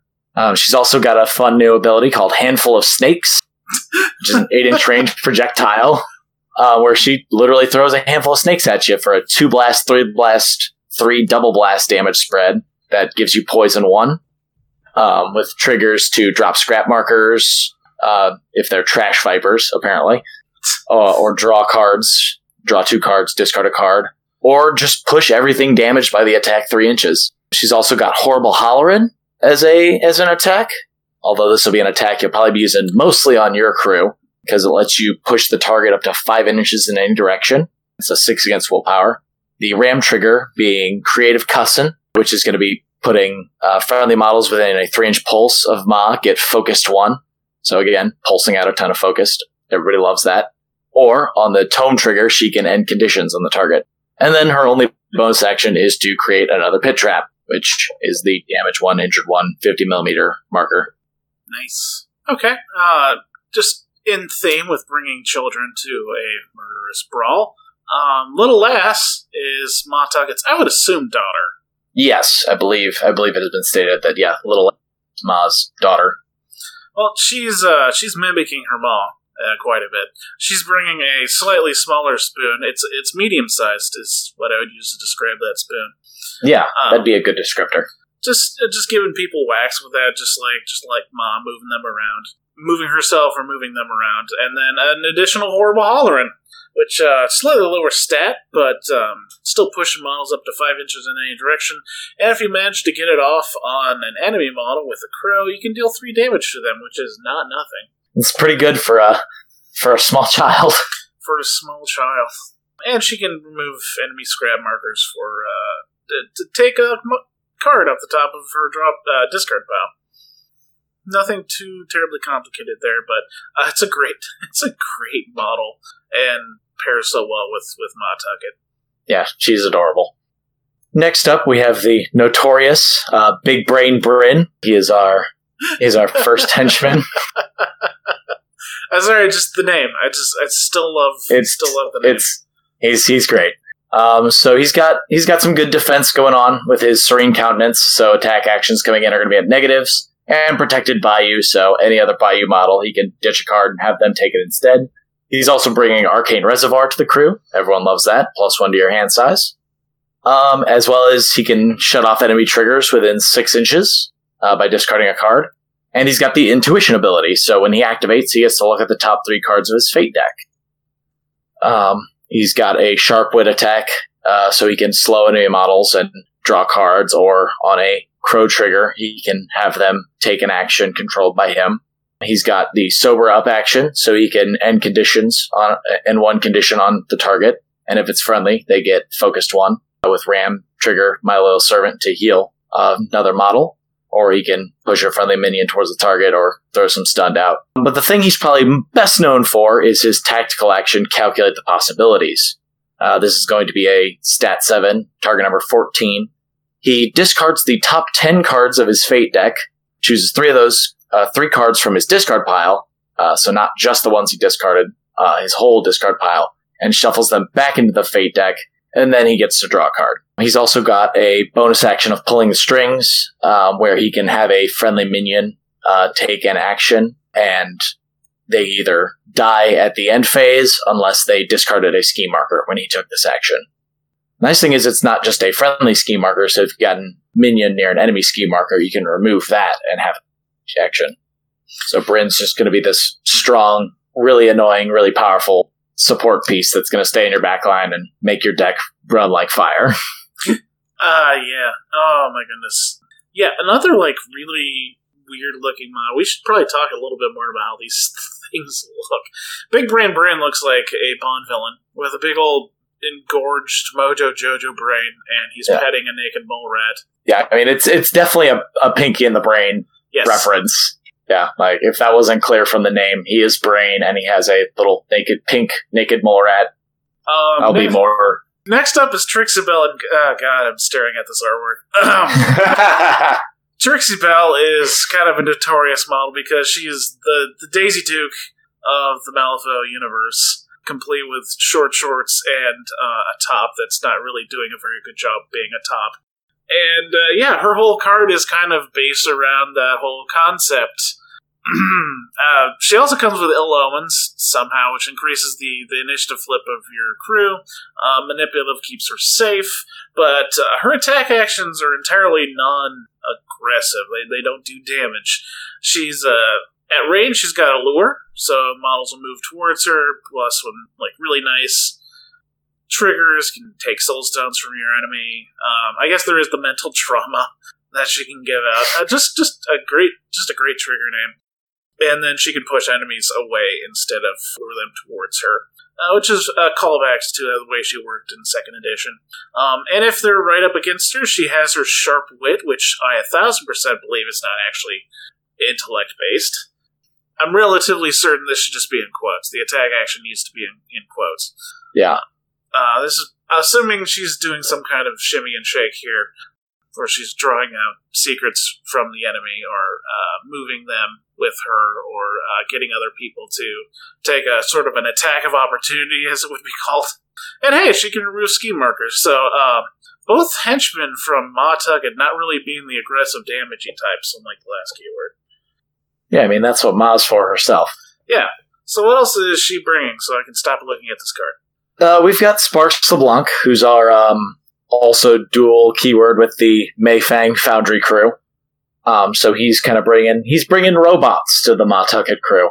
So he's got a notable ability where enemy models can't target or cannot be targeted by other enemy models if they're within six inches of him. He creates a hostile work environment. He also has a scrapyard mines, so he treats uh, scrap markers within six to him are basically treated as additional pit traps. The area within a one inch aura of those scrap markers, um, and he has the ride the rails ability, so he can teleport between scrap. He can hit things with his heavy wrench. Uh, does decent damage, but also it's good for healing constructs too, instead of doing damage. He can also pack things with explosives. He comes with a handful of uh, bombs in your belly upgrades uh, which basically make things explode when they die and add blast to the damage that's dealt to them that the Bayou player gets to control. He has analyze weakness, so he can cut off armor and shielded on enemy models, and he can put shielded on models by turning them into robots with his bonus action.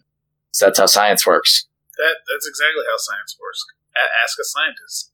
Yeah, they'll, tell you. okay, Ma Tucket brings a lot of minions, unlike the last keyword. And first is the the one that goes with her box, the iconic uh, Bayou Bushwhacker, which is uh, as a sniper of all things. That's primarily what they're doing. They're shooting at 14 inches away.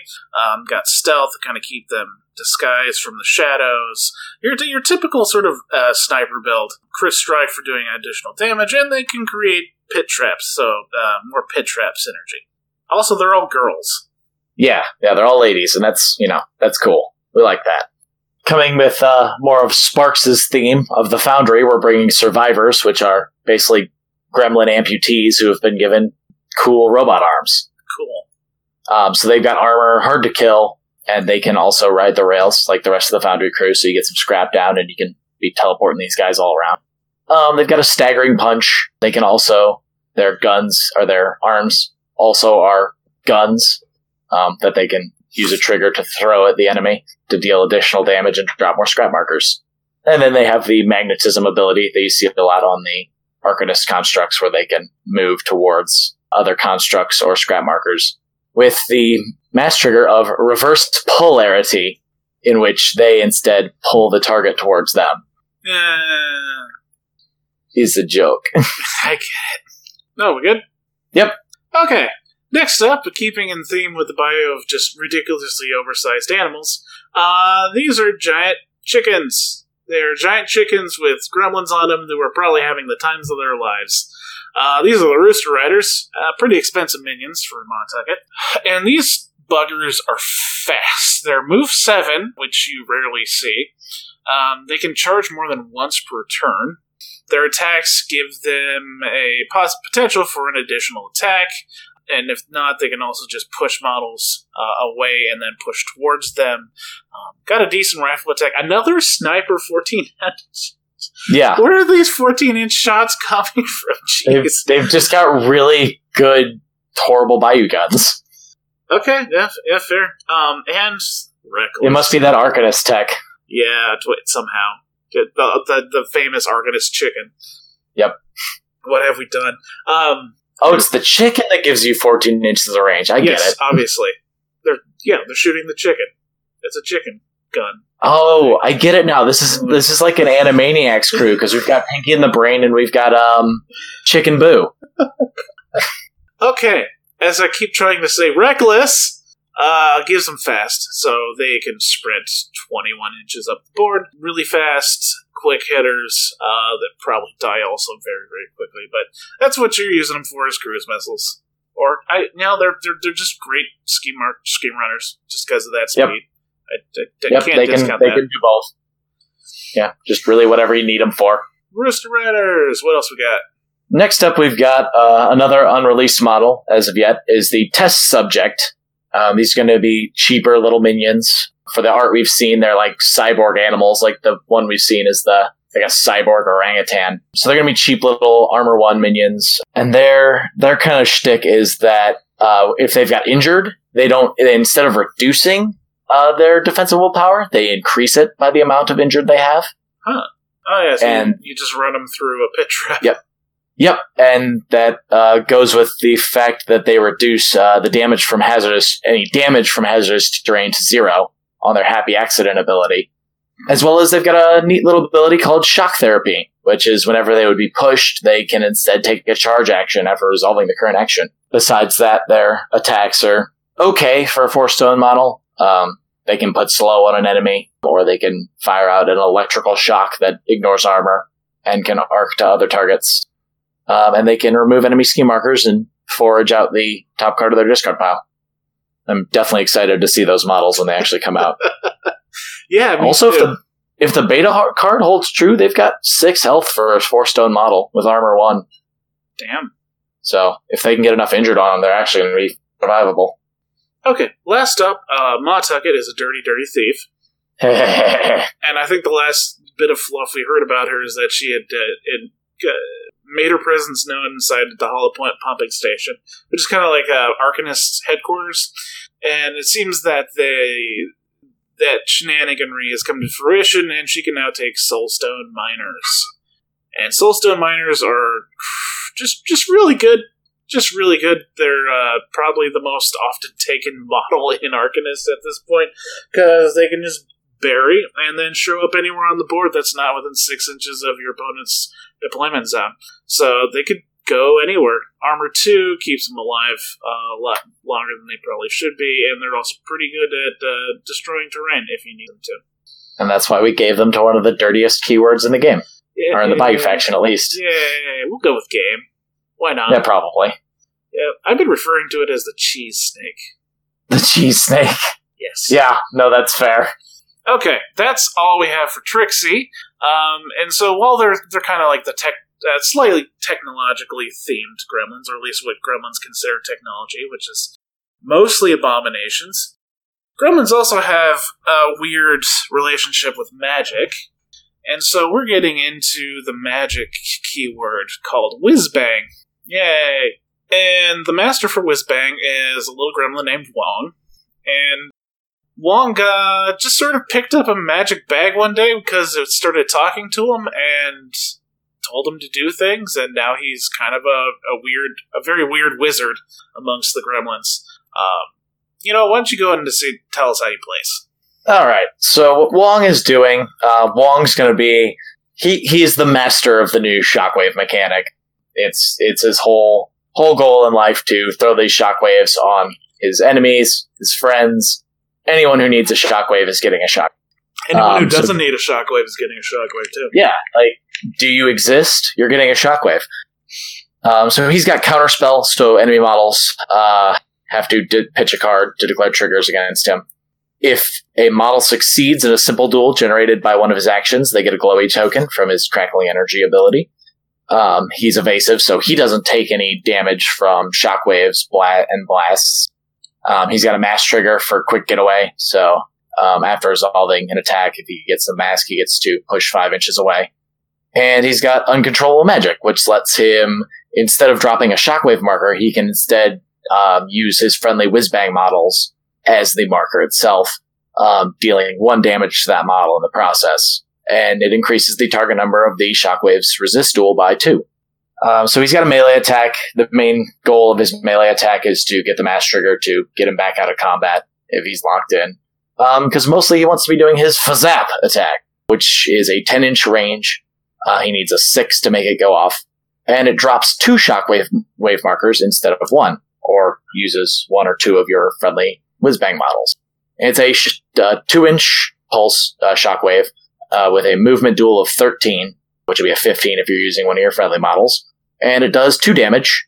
Um, and if he's using a friendly model, or if a friendly model is taking this attack, or being hit by this attack, they can choose to fail the duel without flipping. And any enemy models that are damaged by it discard their glowy tokens that they've probably gained in the course of passing the duels. And once they've finally failed one, they discard all those glowy tokens and take plus one damage per glowy token discarded. So it kind of ends up being the situation where they have a bunch of these tokens and it's just this growing bomb that's eventually going to go. Um, he's got triggers to draw a card, uh, or he can add injured to the models damaged by the action. Um, he's got a bonus action as a tactical called the Glow, which is going to be a six inch pulse. He discards uh, any number of glowy tokens from models within that range. Um, he draws a card for every two tokens he discarded that way. And then every model within range just gets a new glowy token. Yeah. And then his final action uh, is launch into space. Uh, once per turn, he can remove a corpse, scrap, or scheme marker. Um, that is friendly or enemy scheme marker. Uh, and during the next start phase, he drops the removed marker in his line of sight, not touching terrain. And then all models within a three inch pulse of markers dropped by this action must pass a 14 move or suffer one damage. So more kind of pulsy shockwavy damage. And the tome trigger on that lets him drop an additional marker of the same type.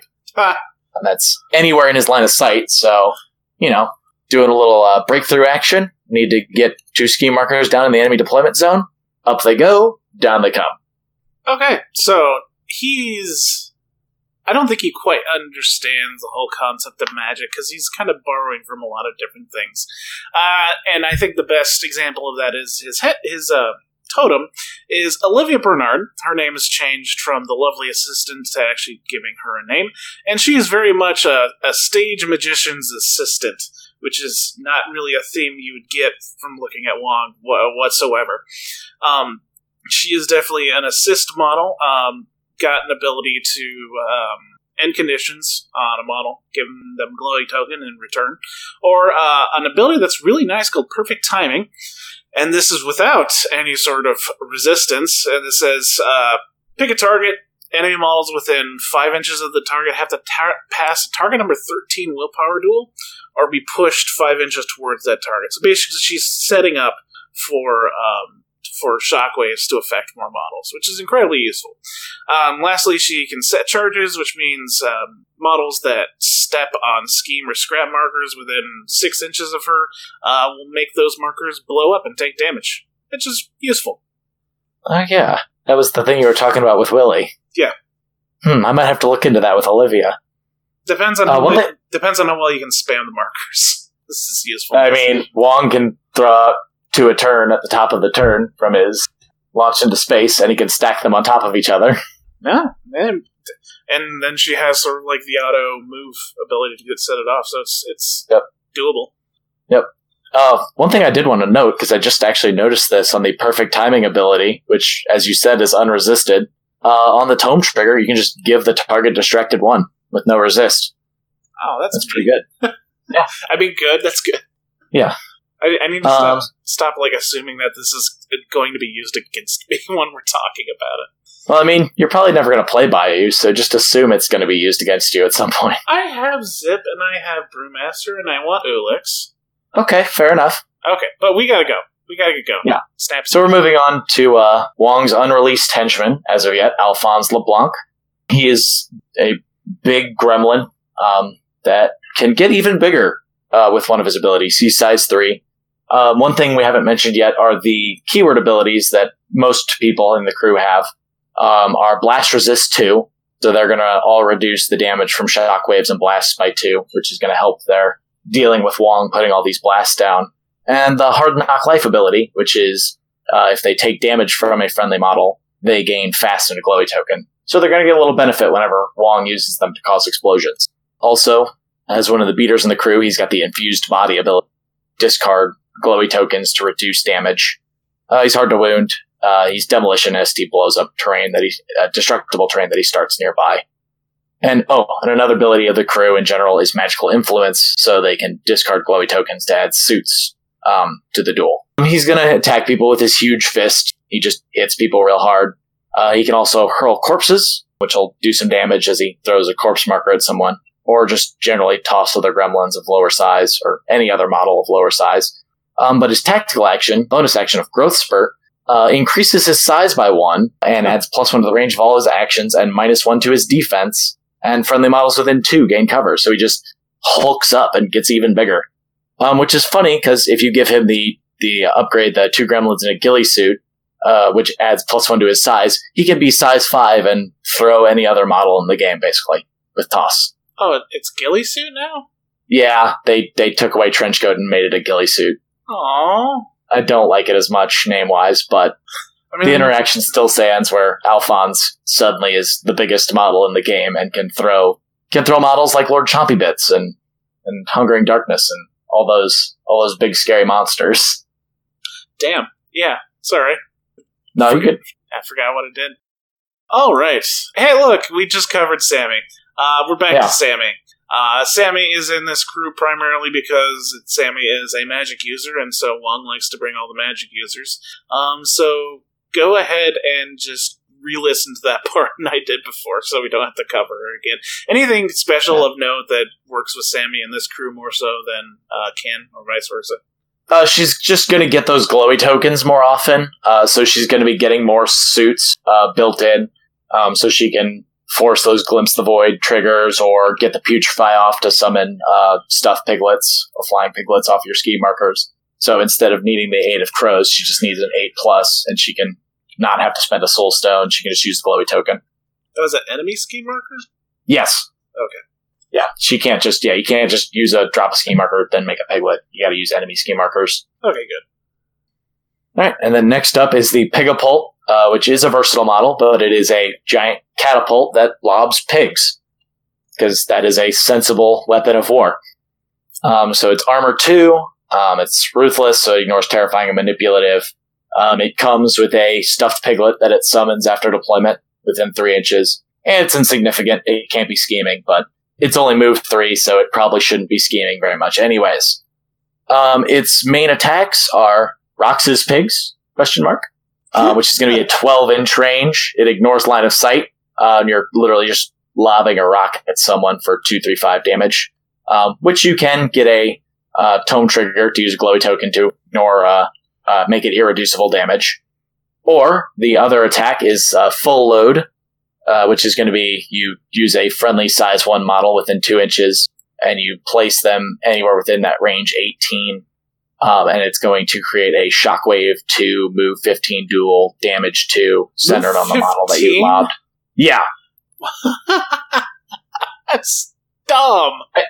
I, I assume it's so high because it's the cost of your throwing a model right into the the maw of the enemy, but yeah, like you kind of would be doing that anyways. Yeah, you want to be doing it. Anyways.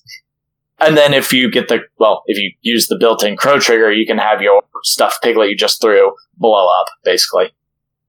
So you're just throwing explosive pigs. Nice. I think the reason it's in Wizz-Bang is because taxidermists are in Wizz-Bang.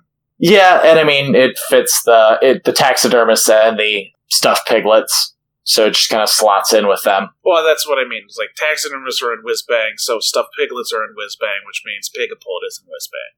Yeah, and I mean, I guess if an enemy gets near it, you can use it to uh, be a shockwave marker, With Wong. 50 millimeter. Yep. Uh, which actually you'll you'll probably be doing just to get those glowy tokens on for the other ranged attacks, so you can have irreducible damage. that's that's that's that's really good. Okay, that's Pigapult. It's catapult. Not a lot to say there except for fun catapult nonsense. Hey, we forgot to mention that Wong is in fact a, a, a reference to a to a movie that came out a while ago. Um, you might have heard of it. Uh, Big Trouble just a couple years China. ago, Just one or two. Yeah. yeah, pretty recent, really. So uh, Wong is a an allusion to Egg Shen from that movie, I believe. That's the Yep. character's name, and he brings along a couple other characters from that movie. Uh, first off is our our, our protagonist, uh, who is now Bert Jepson and a gremlin instead of a human being. Um, With a mullet. with with the didn't he? Uh, now I'm gonna go look up a picture with a mullet and a, and a really a very massive mouth, like Rid- a disturbingly large mouth. Oh, I thought you were going to talk about the gun, but the mouth is also absurd. Uh, honestly, the the mouth is the first thing I saw when I look at the picture. That's fair. It's it yeah, yep, yep. So uh, Bert Jepson um got a big old Bayou Pepper Box gun, which is like a thirty barrel pistol. It's gonna cause some damage and hopefully hit his target. He's a fun little dude. Can deal damage back to opposing models when they attack him if he's got a proper suit. All that fun glowy stuff. Got showboating, which is great. I think is he dual faction? Yeah, he's he's infamous Okay, with yeah, that, that explains that explains why he's got so many freaking abilities on the front of his car. He's got six. Dang, Yeah, he does a lot. he does a lot of stuff. Um, back of his card, Lucky Knife, Crit Strike, back Backwater Pepper Box. I don't think you can cheese out the crit strikes like you could in second edition, so shooting might actually be a better option this time around. Remember the glowy tokens. Um, so if you've got a high RAM, uh, if you're Yeah. attacking at a stat six, you got a high RAM, you can pump out the plus two damage Yeah, pretty but easily. it was like Yeah, I mean, Lenny crit strike, crit strike maxes out now. Yeah, it does. But anyways, Backwater Pepperbox shooting that gun. Apparently, you can shoot that gun more than once, which is surprising that it doesn't explode on him. Uh, two, three blast, five blast damage. Can have a friendly pig sick them, and he does have a friendly pig. We'll get into that. It comes with another shockwave uh, in the crew on a bonus action, which is a clockwork grenade, so it doesn't hand out glowy. Oh, and le- and reckless. So, uh, have you played Bert Jepson once? How does he play? Um, so what the nice thing with Bert in the Wong crew is if you get him loaded up with glowy tokens, again, that knife's gonna be real good, um, with the crit strike. And he's gonna have fast, so you're gonna be able to use the clockwork grenade instead of reckless, uh, cause he's already gonna have fast. Um, and the other thing that makes him real nice is, as well as the agile where he can walk out of enemy engagement, he's gonna have, you can use those glowy tokens to build in those ram triggers for it's all in the reflex. So that's an Oh, after resolving yeah. trigger. So every time they attack you, you throw a glowy token, and suddenly you're hitting them back. people stop attacking him pretty quickly after. I play Ironsides. I should know this. Yep, especially if you do what you do with Ironsides and spend a focus as well, and you're able to cheat that damage flip. Oh, you can cheat yours. It does, yeah. uh, Well, if you use focus, Oh, that's because you get positive to the damage that's flip. not d- gremlins. Ah, Does Tony say she specifically can't cheat it? she can't cheat it. But if she gets the positive flip to it, um, it's a positive flip instead of two straight. Yeah, She maxes out at a five. yeah. His his just puts him at a negative. So if he spends focus, he can cheat.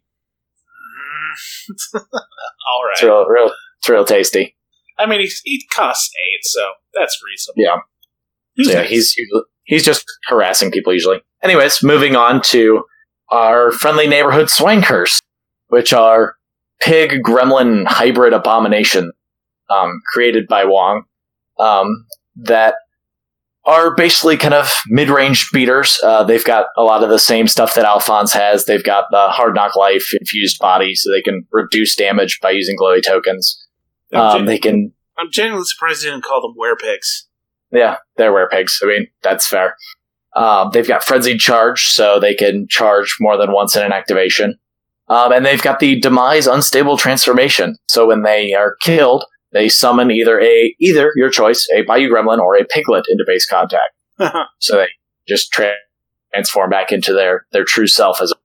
Um, so they're they've got a their Tusk attack, which is gonna either with all those glowy tokens, you're gonna be able to put out onslaught triggers for more attacks, or full power is gonna give you some nice irreducible damage in the crew, uh, or rampages, which lets you push through the model you're attacking, and they're gonna have to do a target number duel, movement duel, or suffer more damage. Um, they've got a heroic intervention, so they can jump into uh, combat and push your friendlies away and take a swing. And a bonus action frightening reminder to push your friendly model four inches away. All around pretty good. Okay, next up, uh, we talked about him a little bit before, is the taxidermist. Hey, these are, um, I guess they don't quite understand what taxidermy is actually about, because instead of, like, stuffing dead animals for art, uh, they resurrect them into uh, either pigs filled with dynamite or pigs that can fly. Huh. You've got your definition of taxidermy, they've got theirs. Yeah, to be fair, honestly, theirs is a lot more fun. Right? Yeah, so they come in with a free stuffed piglet, joyous. Um, they look to be like kind of up close beaters because what you really want to do is get that creative taxidermy uh, trigger off, which says when you kill an enemy living undead or beast model, you can summon a stuffed piglet or flying piglet next to them instead of just dropping a corpse. They do have a, a ranged attack, but uh, I think that's mostly used to like hopefully get you into close combat with the model because you can place next to them if you hit severe. And then a as a bonus, they can summon stuffed piglets or flying piglets into base contact with corpse markers, or they can target a friendly undead model and blow it up, push it, and then blow it up. So, um, yeah, these guys are all about them flying and stuffed piglets and and you know little mini. I can't say mini; they're they're cost eight. Uh, they also love explosions. Yeah. Blowing stuff up. No, that's pretty much it. They can give you some extra models in the crew with uh, taxidermin. They, you know, good pick against rezzers, eat their corpse markers, and make your own zombies. Ha ha ha! And one of their summons is the Flying Piglet, um, which is going to be a cheap, basically just a cheap ski, ski runner. It's move five with flight. Um, they're mindless, so the turn they come in, they can't activate if they're summoned. Um, they've got the Demise Delicious Bacon, which you'll find a lot of pig, most pigs have, uh, where instead of dropping a corpse marker with them when they die, they drop a ski marker. Uh, they've got showboating because they're uh, dual keyword with the zip keyword uh, with of infamous. So whenever they cheat, they get to um, draw a card their activation. Um, their melee attack is not amazing. You're probably not going to be using it too much unless you get locked in. Um, but they do have a uh, dazzling flourish attack at six inch range against willpower that will just give the target slow, which is nothing to scoff at on a three stone flying pig. Now, next up is Wong's minions. Uh, these are lightning bugs, and these look like your, your almost your classical wizard type people, but uh, they're gremlins, and they're quite possibly killing themselves with their magic in some of this artwork. Uh, Yeah. That they, that happens. Yeah, she's just about to take a face full of her own uh, elemental blast there. Uh, front of cards, just the normal stuff: blast resistance, hard knock, hard knock life. They'll blow up when they die, depending on how many glowy tokens they have. They have one attack, and it's at range, so don't get into close combat if you can't help it. Uh, that can add a blast, or can give you a glowy token, or you can discard a glowy token to make the damage irreducible on yep. their triggers. Uh, they got a healing at range, which costs an 8, but if you want it to go off, you can make it go off, of course. And uh, a bonus action that says just move a ski marker six inches, which is really good. Yeah. And that's a ski marker within six inches of you. Yeah. and remember, even though it needs a five of tomes, glowy tokens, you're gonna make a tome. Yeah. But that's what the lightning bugs do. Pretty simple. And then we're back to our taxidermy. We've got the stuffed piglets. um, these are mindless and insignificant, so they're not going to be running schemes for you, unlike the other piglets. Um, they get the same uh, fast whenever they take damage. They've got hard knock life. Um, they do not have blast resist though, so they will. They've only got two health, so you gotta like use Wong's attack to put them on one wound and send them in with fast to blow up themselves. Uh, they've got demise volatile pig, so whenever they are killed by an attack action, and all models within a two inch pulse need a target number 11 or suffer 2 damage and get injured 2. Um, and they're hoof hearted, which increases the target number of their simple duels um, by plus 1 for every glowy token they have to a maximum of 3. So that target number 11 could potentially be a target number 14 if you get enough glowy on them. Um, they've got a melee attack, again, not much to talk about. Um, but they have a bonus action Bacon Bomb, which is going to be a 2 inch pulse, um, which is basically going to be pretty similar to their demise ability, where models within range need a 11 move duel or 3 damage and get injured, and then the piglet is killed. Okay. Yeah. Is, yeah. Is, that, is that everyone? We've also got the uh, Gautraux Bokors again. Oh, I completely Six. missed them.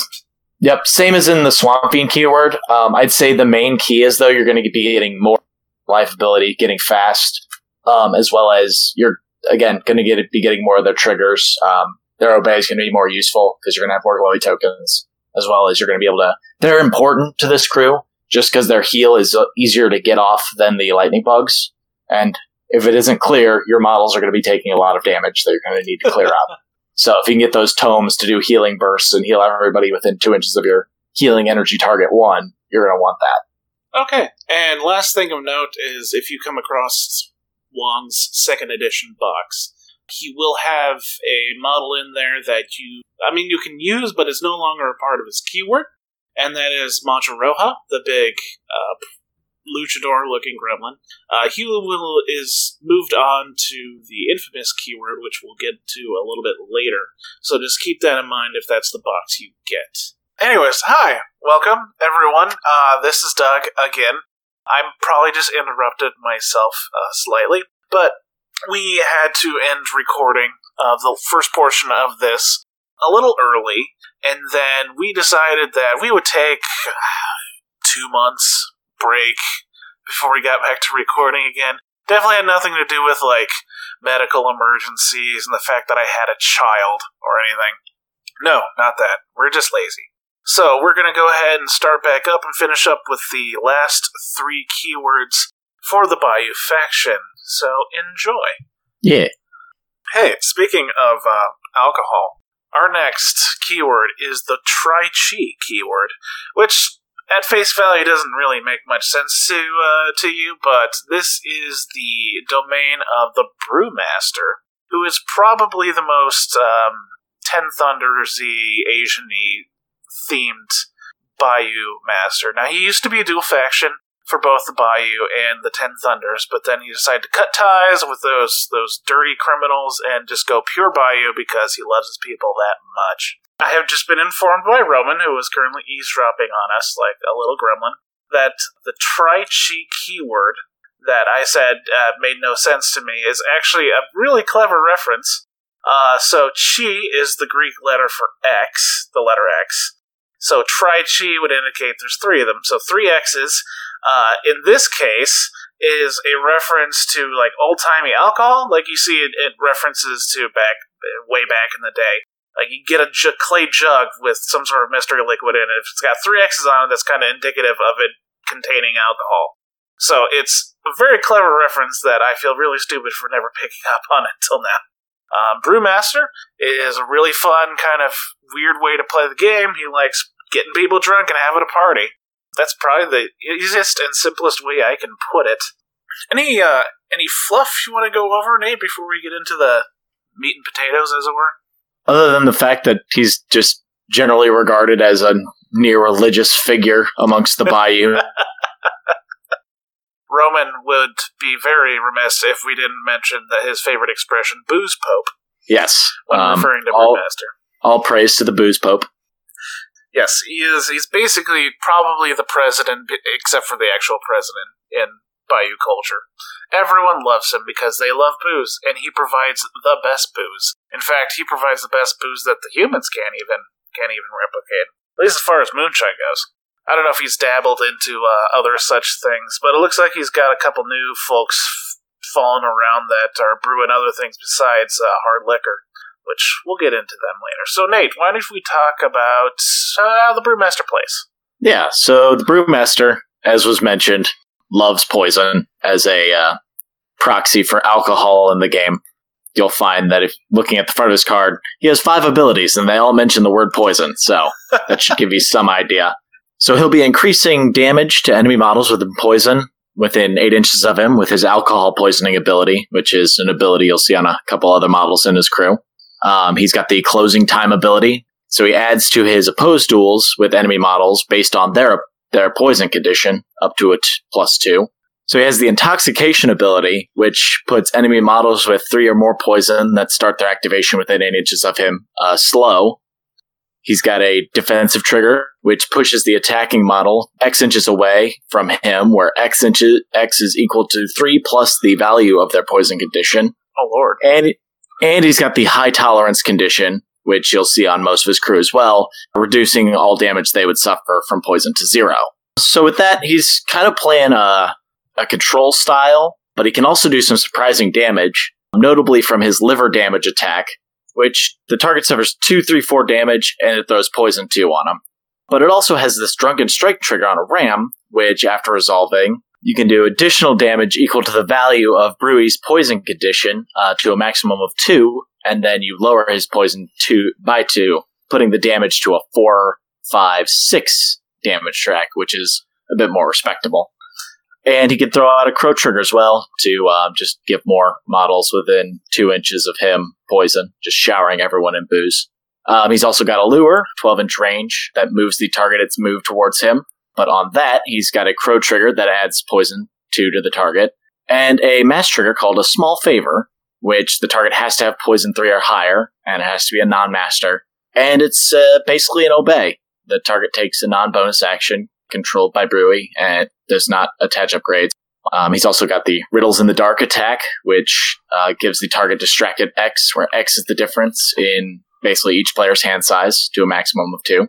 And then as a bonus action, he's got Blood Poisoning, uh, which deals damage to the target equal to the value of their poison condition, uh, up to five, and reduces their poison by five. So what So you're he's- saying is that he likes to give out poison and to use it for various shenaniganry. That would seem to be the theme. He's also got a bonus tactical action that also a lot of models in his crew have uh, the Trusty Flask, uh, which is just a heal one, two, three, and give yourself poison one. And his has a shower of booze trigger on a crow to give everyone else poison near him.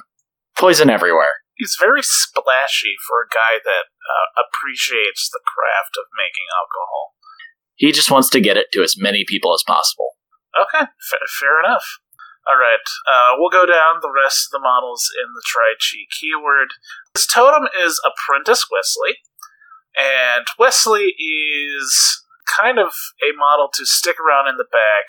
I'm, I'm assuming you would keep him around pretty safe, because if Brewmaster dies, and Brewmaster likes to be in the thick of it, uh, Apprentice Wesley will get a free upgrade that will make him kind of a kind of a mini Brewmaster. Back in second edition, uh, if Brewmaster died and you still had Wesley alive, you could turn Wesley into another brand new Brewmaster.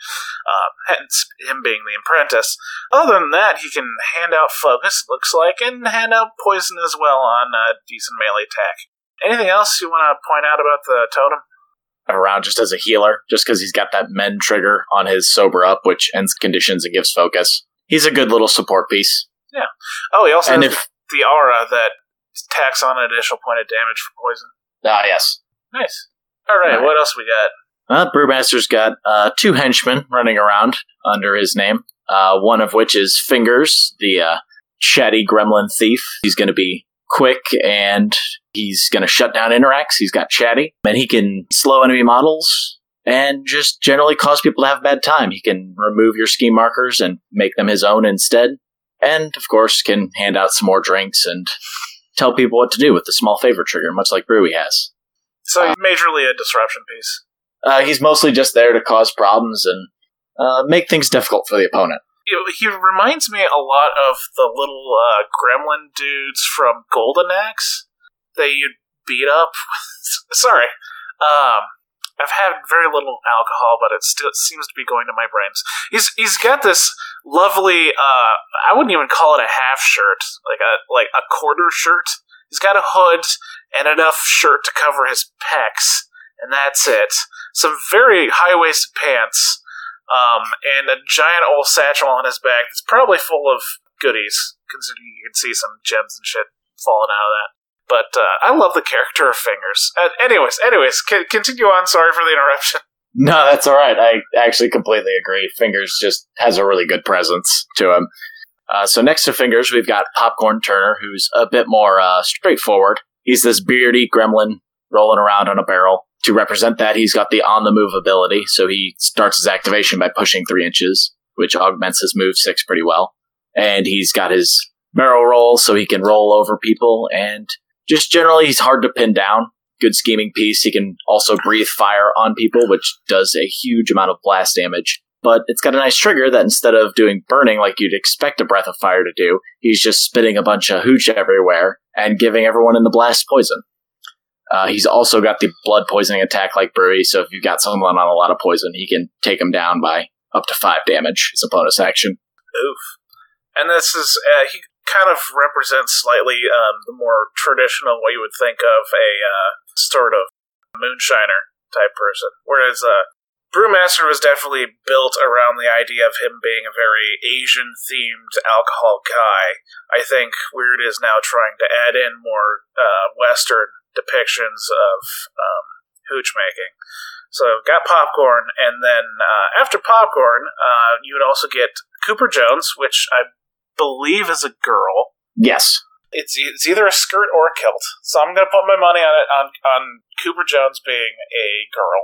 And yeah, she's she's a lady. Yep, and I love these two models because Popcorn's rolling around on this on this beer barrel, and then Cooper is just wearing the beer barrel as as a shirt protection, Yeah, battle Sure. armor. a shirt and protection, which is just sweet. And She's she's shooting off a flamethrower out, and uh, she's got a, a big mass of slightly burnt hair. I love it. Anyways, she's an enforcer, and she is among. Besides bringing both burning to the table along with popcorn, she can also hand out a bit of healing to constructs. To to put it in perspective, these two models came with the what was the name of the box? Uh, backdraft. the backdraft box. So it was Cooper, it was Popcorn, and it was two Whiskey Gamin, which we'll get into. So she's kind of around helping out the uh, the constructs. But also, she can take a scrap marker and turn it into a Whiskey Gamin. So for bringing the Seven Soulstone model, she can actually summon off of a scrap marker, which is pretty intense. She doesn't even need a suit for that, so that's pretty crazy. Yeah, the main setup for it is that you gotta load some poison on her, because otherwise the gamin takes damage when it summons in. Yeah. But that's not too hard in the Brewmaster crew. Oh yeah, no, that's she can do it herself. Uh, yeah, that's that's that's Cooper. Not a, not a whole lot I want to go into on her. So next up, we've got the, the the classic. Everyone's got one laying around somewhere. Uh, the whiskey golem, just a I don't. Have, giant. I don't have one of these. You don't have one? I'm amazed. I don't. Hey, someone out there that has like thirty, send me one. I'll give you my address. So yeah, it's this giant robot made of uh, whiskey barrels. Because you know, what better way to transport your alcohol than a golem? Ah. and it's it's going to be getting up the table. It's got nimble, so and it's, it's ten stones, armor two, uh, so it's pretty pretty tough. Uh, and whenever it dies, it spills its booze everywhere, with intoxicating two, giving everyone poison two. And he's going to be getting up the table and hitting people with his huge fist, doing some pretty severe damage with the lovely trigger smashed to give people more poison. I get it. It's a double entendre. Oh, the smash trigger. Yes. Yep. Yeah, he'll be uh, healing people by giving them some alcohol on a one, two, three healing flip and poison one. And he is a fantastic model. Very tough, likes to hit hard, and fits with the bird crew because he's putting some extra poison out there. Yeah, he's like one of the few beaters in the crew. It looks like. I mean, he's definitely the the main one, the big scary. Yep. He's also adorable. Love that face. All right, uh, we'll go with the uh, the next guys, the Moon Shinobi or Moon Shine Obi. For those of you that didn't immediately get the joke, uh, definitely wasn't Nate. Me. Uh, these guys will come with uh, come with a traditional brewy box, and they're kind of, I would say they're slightly cheaper hitters. Uh, where the whiskey golem was ten, these guys are six. And kind of their main mechanic is something called Drunken Kung Fu, which we'll also see on another model in this crew. That says uh, when this model performs a flip, it treats all positive flips as they were negative, and all negative flips as they were a positive. So basically, what you're doing is you're turning basic uh, any detriment that a, an opponent will normally throw at you to a benefit. Any sort of distracted will be a good thing for them. Tying uh, any duel will be super good for them because you're suddenly at a double positive damage instead of double negative, which is Mhm. really awesome. Uh, to sort of mitigate that, they only have a two, Mm-hmm. three, four damage track, but it's a stat six. It's pretty good for a six soulstone model. Um, Yeah, hard, hard to wound and distract our other friends. Oh yeah. And, oh great, they have stealth. Didn't notice that before. yeah, stealth stealth is what makes them really valuable because they can get places with their move six really easily and not take too much threat until they want to get engaged. no. And of course, they can hand out poison like everyone else in the crew. Yeah, have a drink. So what do we got next? So next up, we've got the Whiskey Gamin, uh, possibly one of the most adorable models in the game.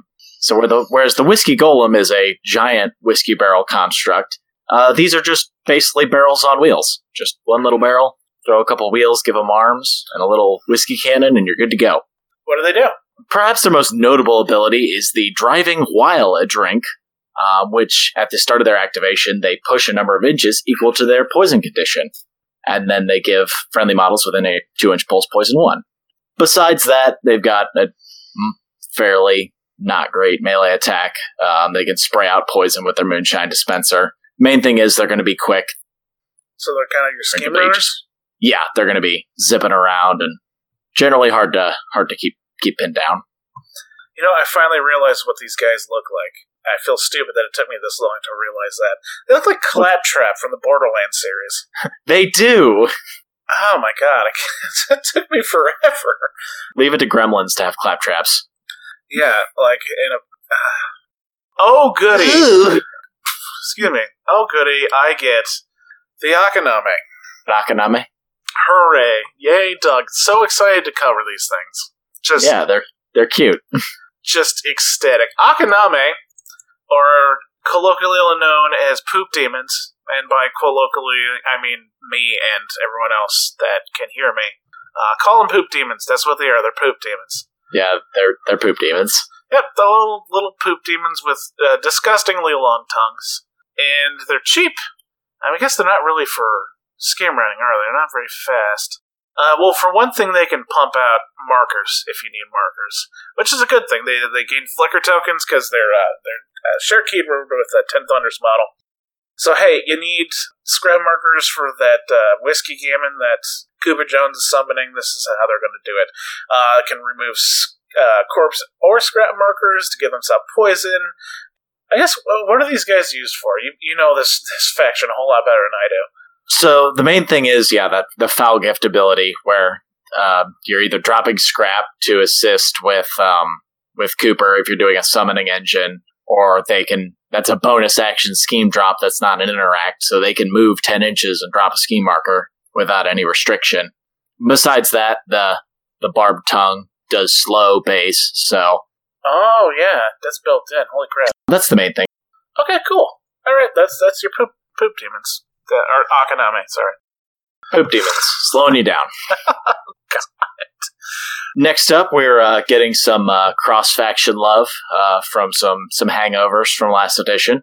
Uh, we've got the fermented river monks who maintain their Tri-Chi keyword, um, and they've got some of the monk abilities. So they have the enlightened ability, which lets them, in, whenever they take the concentrate action, gain chi tokens instead of focus tokens, or focus condition, uh, which they can spend to gain plus two to their final duel totals whenever they make a flip. And they also have the ability to reduce their poison uh, by up to two to reduce damage coming in, which gives them a decent survivability. Uh, the River's Conflux ability isn't going to be coming into play in a Brew Crew because you don't have Shenlong throwing around fermented river upgrades. Uh, main thing is they've got a staggering punch uh, that does staggered, as you would guess, with uh, two, three, four damage, and they also have the drunken strength trigger like Brewy has. So if they can get stacked up with poison, they can be decent secondary beaters. Other than that, they also can hand out more drinks and drink some themselves. Goody, cool. No, the, no, they're really cool. I think everyone sort of likes the the concept of the drunken kung fu uh, master type model, and that's probably one of the reasons why like I really want to play Ruby because I absolutely love these guys. So it's cool that he still gets to keep them despite you know cutting ties with the Ten Thunders. You know, his booze is too good; they just can't quit him. hey, you know what I absolutely hate? What do you absolutely hate? The Ten Thunders. You know what I absolutely hate in the Ten Thunders? That's right, the Tanuki, which uh, is also a model that it's making its way over to um, the Bayou Brew Crew. Now, I think they're strictly Ten Thunders um, faction, but obviously they have the Tri-Chi keyword. So they'll be coming along with Brewmaster. I don't know if they're as nonsensically broken as they are in Ten Thunders, but Oh, uh, no, they're they're still good in, in Bayou. Great. I'm so happy. Uh, all you really know but need to know about these drunk raccoons is that they hand out an absurd amount of focus to other models, and they only cost five stones. I'm sure you could use them for something else. I have not seen them used for anything else except for that. Got anything else to add? no, that, that that about covers it. I mean, they heal, they remove conditions, they give focus. It's It's, it's fine. absurdly good. It's fine. It's perfectly balanced. I'm not mad. Okay, enough enough hatred. Enough, you know, vinegar from Doug here complaining about the Ten Thunders. Let's move on to another keyword that I absolutely love. You know, I really freaking love the Gremlin keywords. Not anything about. I just I Yeah. like the faction. It's just too bad that I don't have enough time to paint them and purchase them and other stuff. Anyways, we are moving on to the Sooey keyword. Now, some people don't know what Sooey is kind of used for, and um, it's sort of something that's kind of ingrained into American culture. I don't know if it's used across the ocean at other places, so let me just uh, explain it to maybe someone who doesn't understand what Sooey is. But uh, Sooey is basically a, a call used for pigs. Uh, and as Nate is going to demonstrate, there's a proper way to uh, sort of shout it out. Go ahead, Nate. Sooey! Yep, that that right there. So that's the keyword for Ulix. So Ulix Turner is your. Uh, he's another summoning master, that I guess. Well, he's he's an oddball summoning, whereas like Som'er was just summoning Bayou gremlins. Ulix is taking pigs he has on the board and upgrading. He's a, he's an upgrade master, where the upgrades are just new models that are better. Yeah, yeah. But I'm supposed to be talking about the fluff, and I'm not doing that right now. It's pigs. Ulix is pigs. Ulix likes pigs. He's the best swineherd that the Turner clan can produce. Um, he is the pig aspect of gremlin culture. He's really, really good at his job, and he is possibly the most obscure reference in the game that I can think of. He's probably not the most obscure reference because there's probably a reference I haven't gotten, so that's technically more obscure. But he's actually a reference to uh, Odysseus from the Odyssey. Yeah, that thing. So it turns out that the Latinized version of Odysseus is uh, Ulysses, but the more uh, Latin pronunciation of is uh, Ulixis, I believe, roughly close Yep. to that. So shortened to Ulix. There you go. And the reference to that is that he's got a bow. Odysseus was known for his bowmanship, marksmanship, bowmanship, whatever it was. Romanship? And he also is missing a leg, and uh, part of the Odysseus lore is that he suffered a grievous wound to his leg from a boar, of all things. And uh, his wife in from the uh, from the Odyssey is uh, is Penelope, which happens to be Ulix's totem, but it's not his wife. I hope it's not his wife. No. Let's yeah, yep. let's Yeah. let's just assume it's not. So Ulix's pigs, Sooey's pigs. Pretty basic uh, thing to wrap your head, around. So how does he play? As you said, a summoning crew, but he's not doing the summoning. He's a uh, a grow master, kind of like uh, Nekima and Neverborn. Oh yeah, that's a good reference. Yeah. So, front of his card, we've got, and he's dealing all with pigs, uh, all of which are beasts as well. So you'll see a lot of the beast, not keyword, but wording on his cards. Uh, so he's got the hitch to ride ability, which is whenever a friendly beast within two declares a walk, he can just place himself into base contact with the beast after it's resolved. So he's generally not walking too much of his own AP. He's having his pigs do that for him.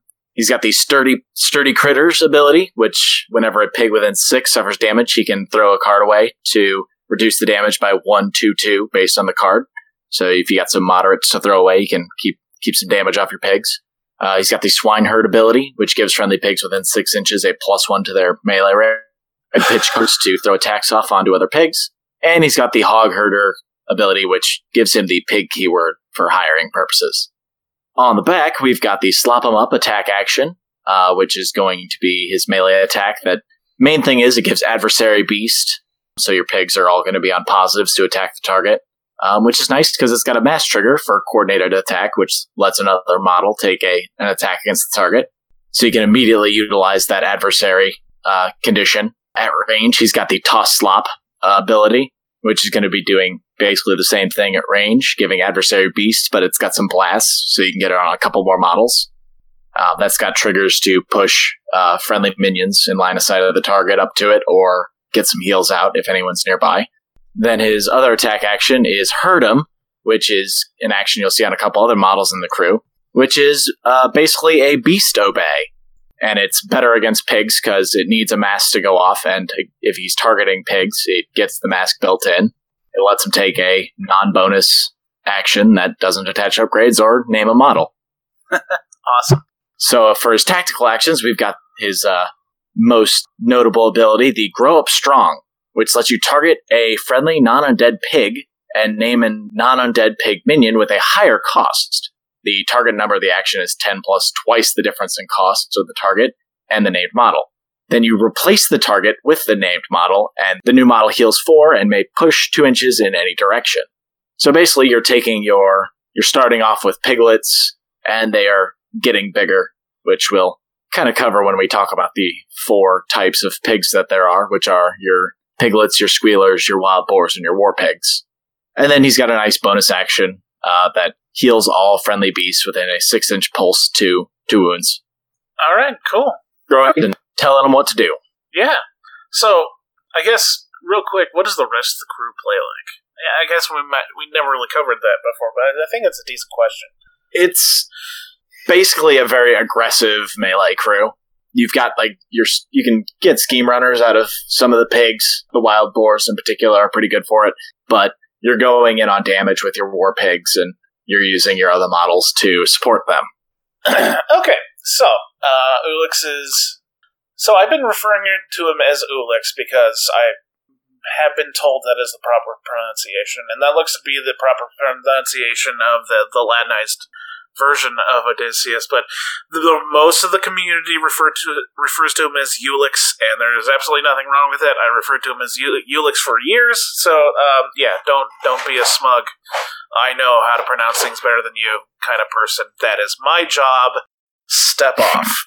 All right, Penelope. Penelope is Ulix's dog, and she is a good girl. Um, She's a good dog. oh yeah, oh yes. I want to say boxer, maybe Probably. like maybe a boxer pit bull mix. I could see that. Yeah, my brother has boxers. They're adorable. Anyways, Penelope is the totem, and uh, I guess the two things that um are really great about Penelope is that uh, she has an ability called Kept at a Distance, which says uh, pigs activating within six inches of her gain plus one movement for their entire activation. That's that's really nice. Uh, so there's usually a uh, two, two, two inches total if you uh, move them twice. Uh, next up is she has a an obey called Herdem, um, where she gets the suit built in if they're a pig, and you're probably going to be playing with a pig or two. And so it's pretty darn nice that you have a two soul stone enforcer totem that uh, has an obey. Oh, it's okay. There's a six stone minion that uh that's going to be doing some of that too. So Uh, we'll get into that later. good for you. you. This faction has so much obeys. Oh my goodness. Okay, so what else we got?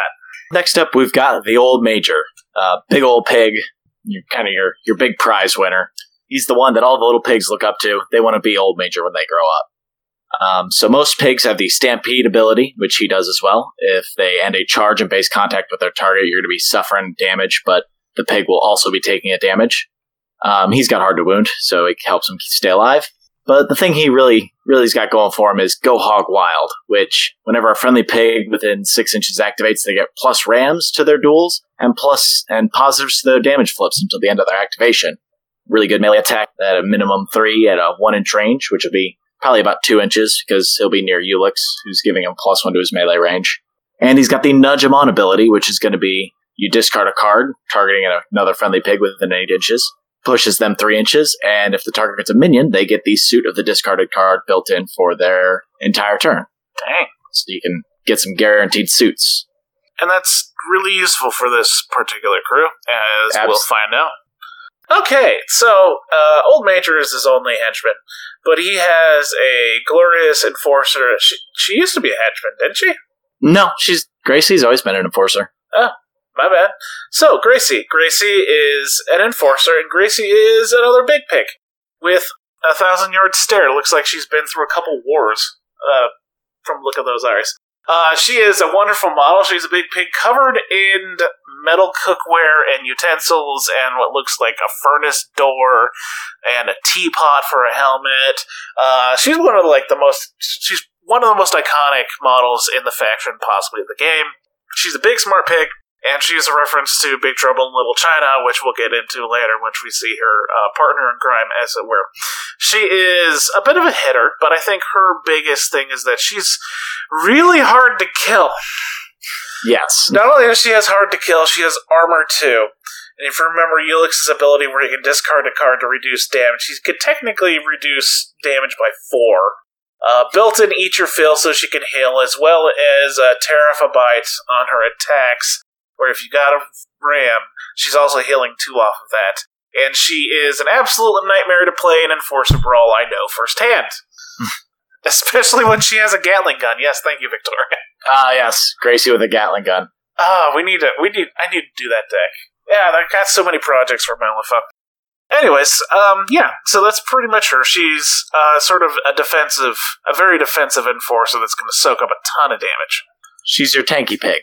Tank pig. Next up, uh, have you ever wanted to see a, uh, a Cerberus, but you uh, like fuse it with a pig? Oh, you know, I've never wanted to see that in my life. Oh well, too late for that. We've got the sow. Um, a, big old mama pig with three heads and just full of anger. She is literally terrifying 11 and hard to wound. And she gets angrier when she gets to have health with her grit frantic, so she'll have positives to her damage flips. So she's got her tusks, uh, which are decent melee attack, especially when you're getting those positives to damage. But the main thing she's doing is she's giving birth live on the battlefield. Uh, with her birth ability, uh, she can remove a corpse or scheme marker within two inches to add the crow that she needs for it, and she can just summon a piglet at a low cost of a six. Nice. Live birth. Good for her. Uh, What a what a wonderful place to to experience the joy of life. Suddenly being alive Yeah. mid battle. Yeah. And Those those those new urns are pretty freaking honorary. Only the strong survive. yes.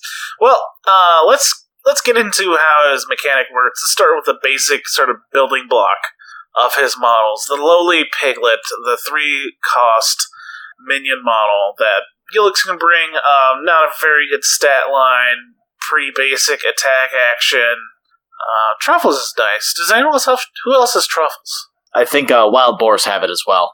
Okay, this sort of lets them Oh. models close to him. Actually, actually, all the uh, all the minion pigs except the squealers have it. So the war pig has it as well. Oh, okay, cool. So what this really is is kind of your summoning platform for for Ulix. Uh, the only thing you're summoning, actually summoning into the game, is piglets, and then you use piglets to bring in the better pigs. So this this little guy is going from being born to being the size of, of an SUV uh, over the course of a couple seconds. Which uh, you know, you know, nature is amazing.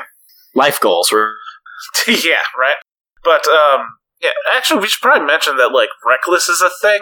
Oh yeah, so most most of the I think all the pigs except Old Major have reckless. So much like last edition, they can suffer a damage and get fast. So most of the time they're running around on 3 AP, going crazy. Yeah, that's a lot of distance, especially if you've got Penelope in the mix, making everyone like a move six.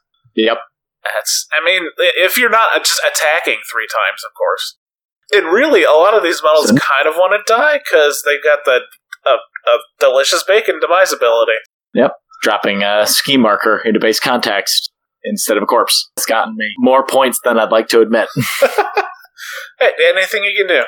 All right, what else? Well, after the piglet, what do we got? Alright, so next up on the evolutionary ladder, we've got the Squealer, which, as has been revealed to us by Wyrd, are just Mad Max. Yeah. Oh, someone may have referenced they look exactly like Bane from uh, Dark Knight Rises. Yeah, they're they're ridiculous. Um, they've got the standard pig layout: stampede, eat your fill, delicious bacon when they die. Um, their attack is decent, but they also have a ranged attack, which is fairly unique for pigs, because they can project their voice as they are squealers. Uh, it's a 10 inch range against willpower with 2, 3, 4 with blasts, and they can throw distracted. And beyond that, they've got a tactical action, a Song of Night and Day, which pulses out a one heal within 5 inches to every model. Every model? Yep, every model within 5 inches heals 1. Huh, cool. Okay, next up is the Wild Boar, and I would say this is kind of your mid tier attacking model. Um, six inches of movement, uh, up to seven around Penelope, and Frenzy Charge. Just, just a lovely, just a lovely combination. I personally truly enjoy seven inches of movement and Frenzy Charge. Frenzy Charge, of course, being the ability that lets you charge more than once a turn. Awesome.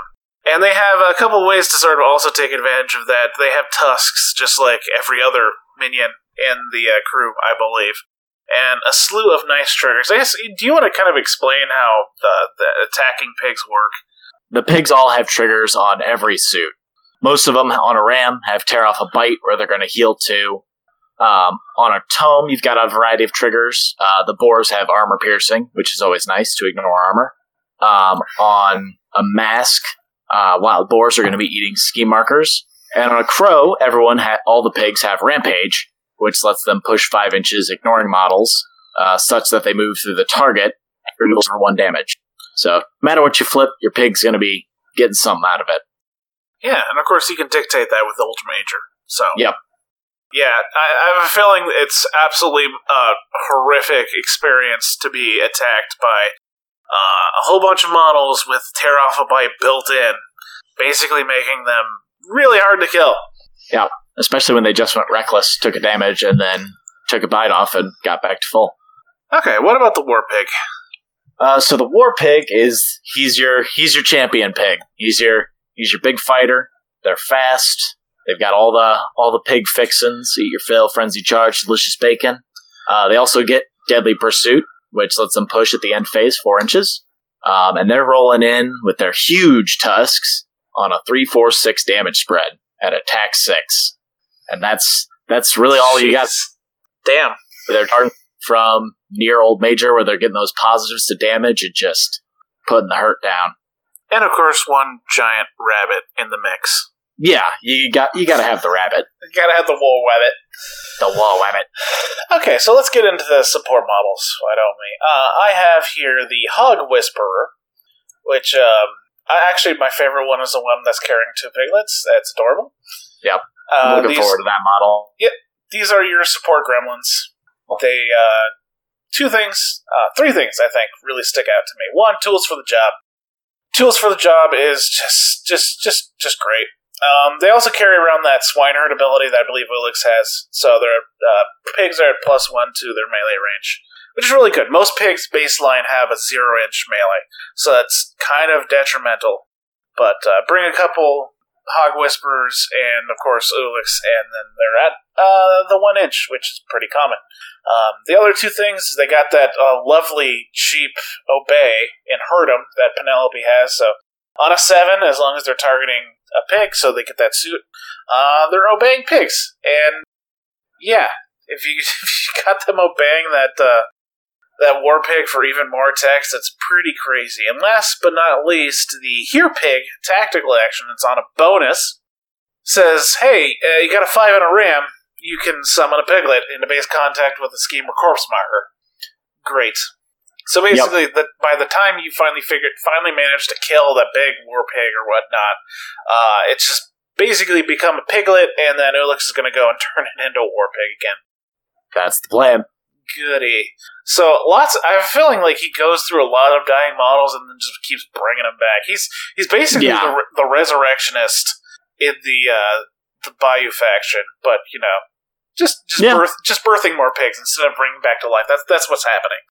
Just as a note with the Hog Whisper, uh, with tools for the job, you get the suit you discard. So if you discarded a ram, you can ensure the here pig on your tactical action. Uh-huh. Or you can ensure the mask if you're trying to obey an enemy beast. Yeah. Just just something fun to think about for the Ulix versus Marcus match. Ugh, that that sounds like a nightmare of like accounting. I, am sure someone's had fun with that though. Okay, so, so that's so that's a hog whisperer. What other support models we got? Uh, next up, we've got the Slop Hauler. Uh, he's going to be your healer, keep trying to keep as many of the pigs standing as he can which both him with both both the Hog Whisperer and the Slop Hauler have a demise ability where if they die, they heal a pig within uh, three inches or a beast. Um, they can also do the hitch a ride like like Ulix can, where they whenever a beast within two takes a walk, they jump similar to Ulix's. Actually, I think they're exactly the same. Uh, slop them up and toss slop, where you're throwing out adversary for your beasts. And they have a tactical action, feed the piggies, which heals every pig within a three inch pulse, one, two, three, and any non pigs in that pulse heal one. Uh, and they also have the here pig action. Uh, but I believe they, yeah, they have it at one less stat, so they're summoning on a sixth. Oh, goodness. That's, a, that's an offensive amount of summoning. yes. Jeez. Yeah. With, with, you can hire two slop haulers, three hog whisperers, and the sow, potentially, and just put pigs down everywhere if you really wanted to ah man, freaking Ramos is jealous at this point. I wonder if I, you know what? Okay, Wyrd. If you're listening to this, I know you're listening to this. One of you is. One of you poor, poor interns is forced to listen to us. We need a piglet swarm. Is what we need. Yes. oh my god, that sounds awesome. Okay, okay, okay. Anything else on the slop hauler? Uh, that's pretty much it. He's a healer. Uh, he can ride along with pigs, so he's always going to be there in range to get someone healed up and he's going to be summoning more pigs where if the Hog Whisperer can't. Okay. Uh, last thing is a model shared between him and Wong, and I would I think it kind of more fits at least ability wise in with Wong, but you could probably see him uh, bring him along if you really need to. That is the Swine Cursed, and uh, we already kind of covered him before, so I'm not going to go really into him. But it's the other thing of note is that when he dies, he can turn into a piglet, which then you can, of course, upgrade into other monstrosities if you so choose. So, I guess, yeah, I'll, I'll ask you real quickly why, why would you bring a um, Swine-Cursed into an Ulix crew? You can get, there's kind of a cute trick you can do between the Swine-Cursed and the Hog Whisper. Do your Herdem to obey the Swine-Cursed, and then also can use the Pig Sticker, uh, which also has a mass trigger to basically do an obey on a beast and that'll also get you your fast and your glowy token on your Swine-Cursed. So, oh dang, th- yeah, there's there's a little bit of synergy that you can use, and then again, when he dies, you get a pig, which is is good. Hooray! More summoning, more piggies. I'm so happy for you. okay, how many piglets have you summoned in a game? Like, have you have you ever like focused down on it and just see how many you can get out? Um, not in this edition. Okay. Well, I, so, someone tell us, and we'll uh, we'll we'll put your name on a podcast episode, and we'll say how cool you are that you summoned like I know rugby team worth of piglets. That's that's fifteen, by the way.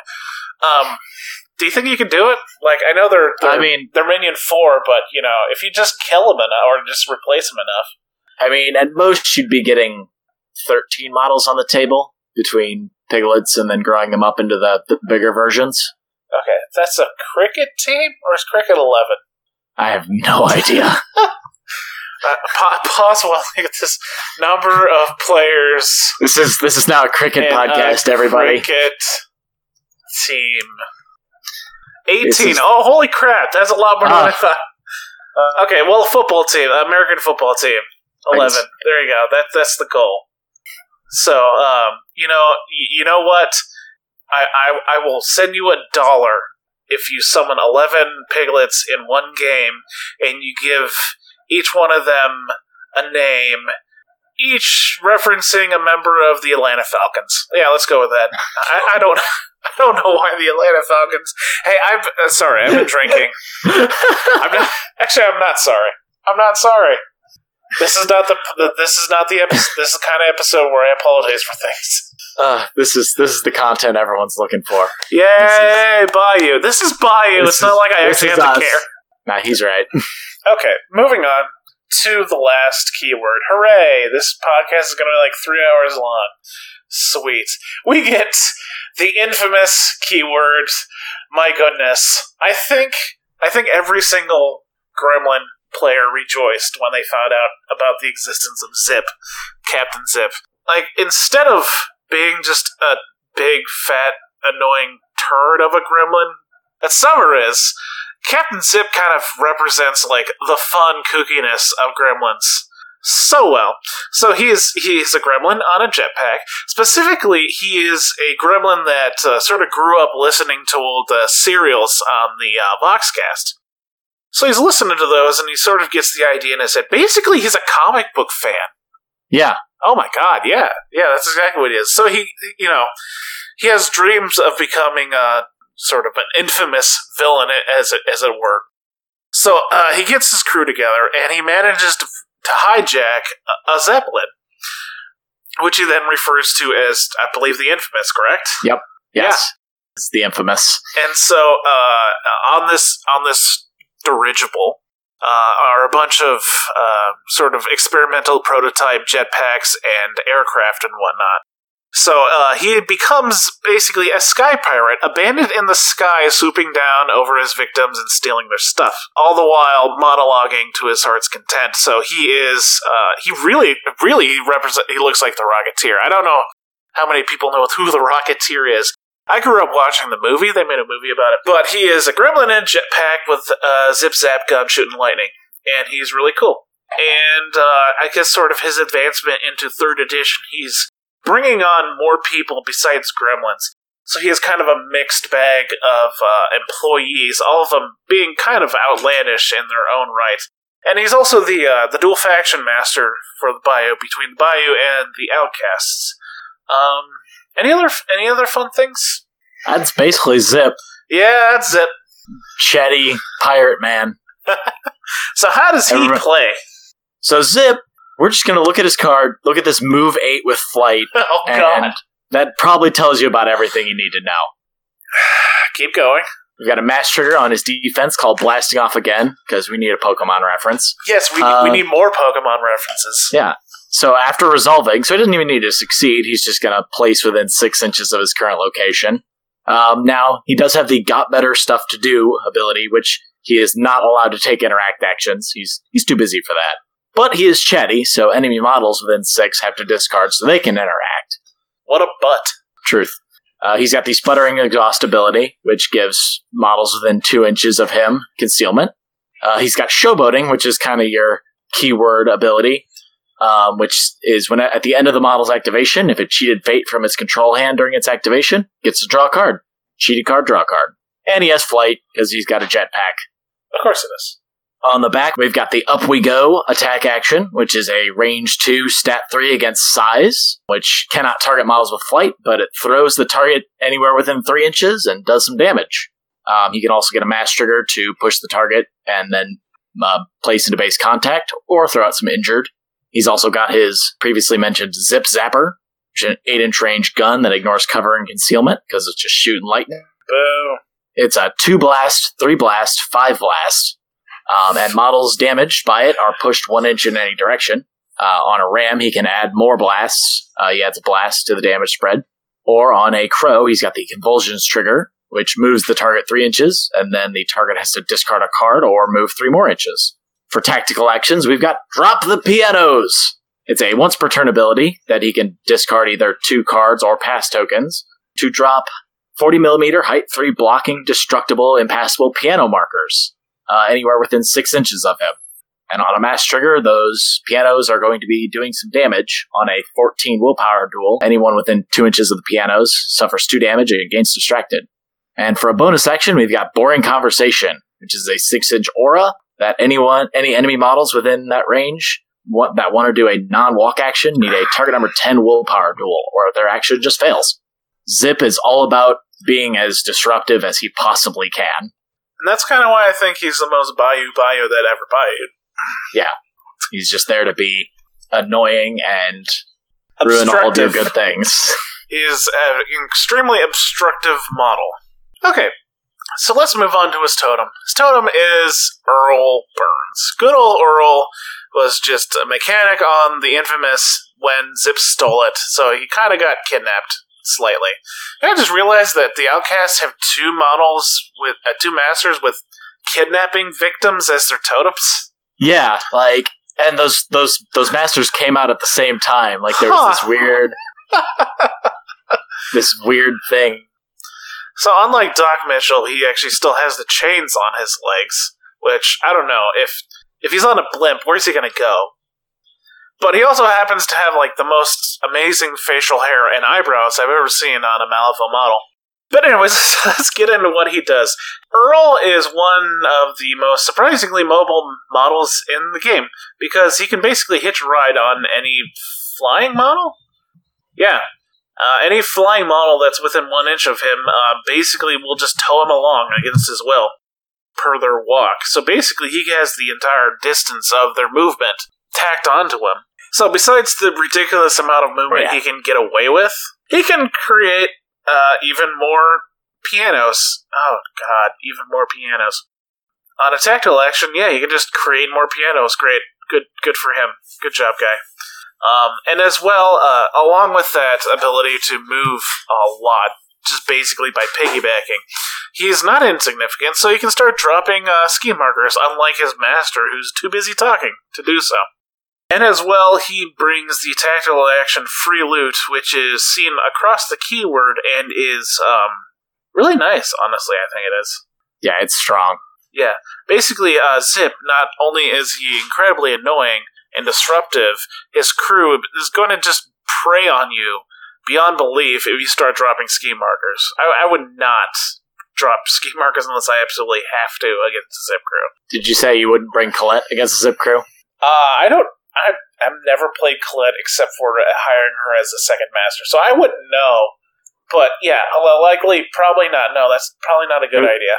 Yeah, like Colette's, that's a bad matchup for her. Especially since I believe he can just keep dropping her on her head and she can't do anything yeah. about it because it's not against her defense. Uh, side, side note, question here. Can you use Up We Go if, on a disengaging strike? If you're targeting a flyer. Oh, no because you can't target a model with flight. So yeah, okay. he can't he can't keep fl- models with flight locked down. Cool. Have you ever played against Kaeris? Uh, I have not played Zipp against Kaeris. That's so many markers on the field. Yeah, that would be. Moving on. So that's Earl in a nutshell. So what do we got for uh, for henchmen here? Uh, we have the darling of the faction, we have the first mate.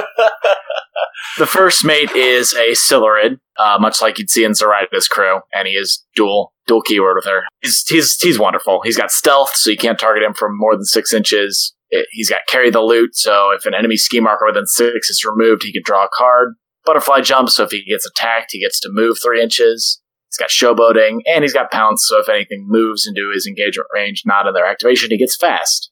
Um, he's got a leap, which has the sudden strike trigger, so he can take an attack after he leaps with his mighty anchor that has crit strike built in. So he's got a pretty good hit.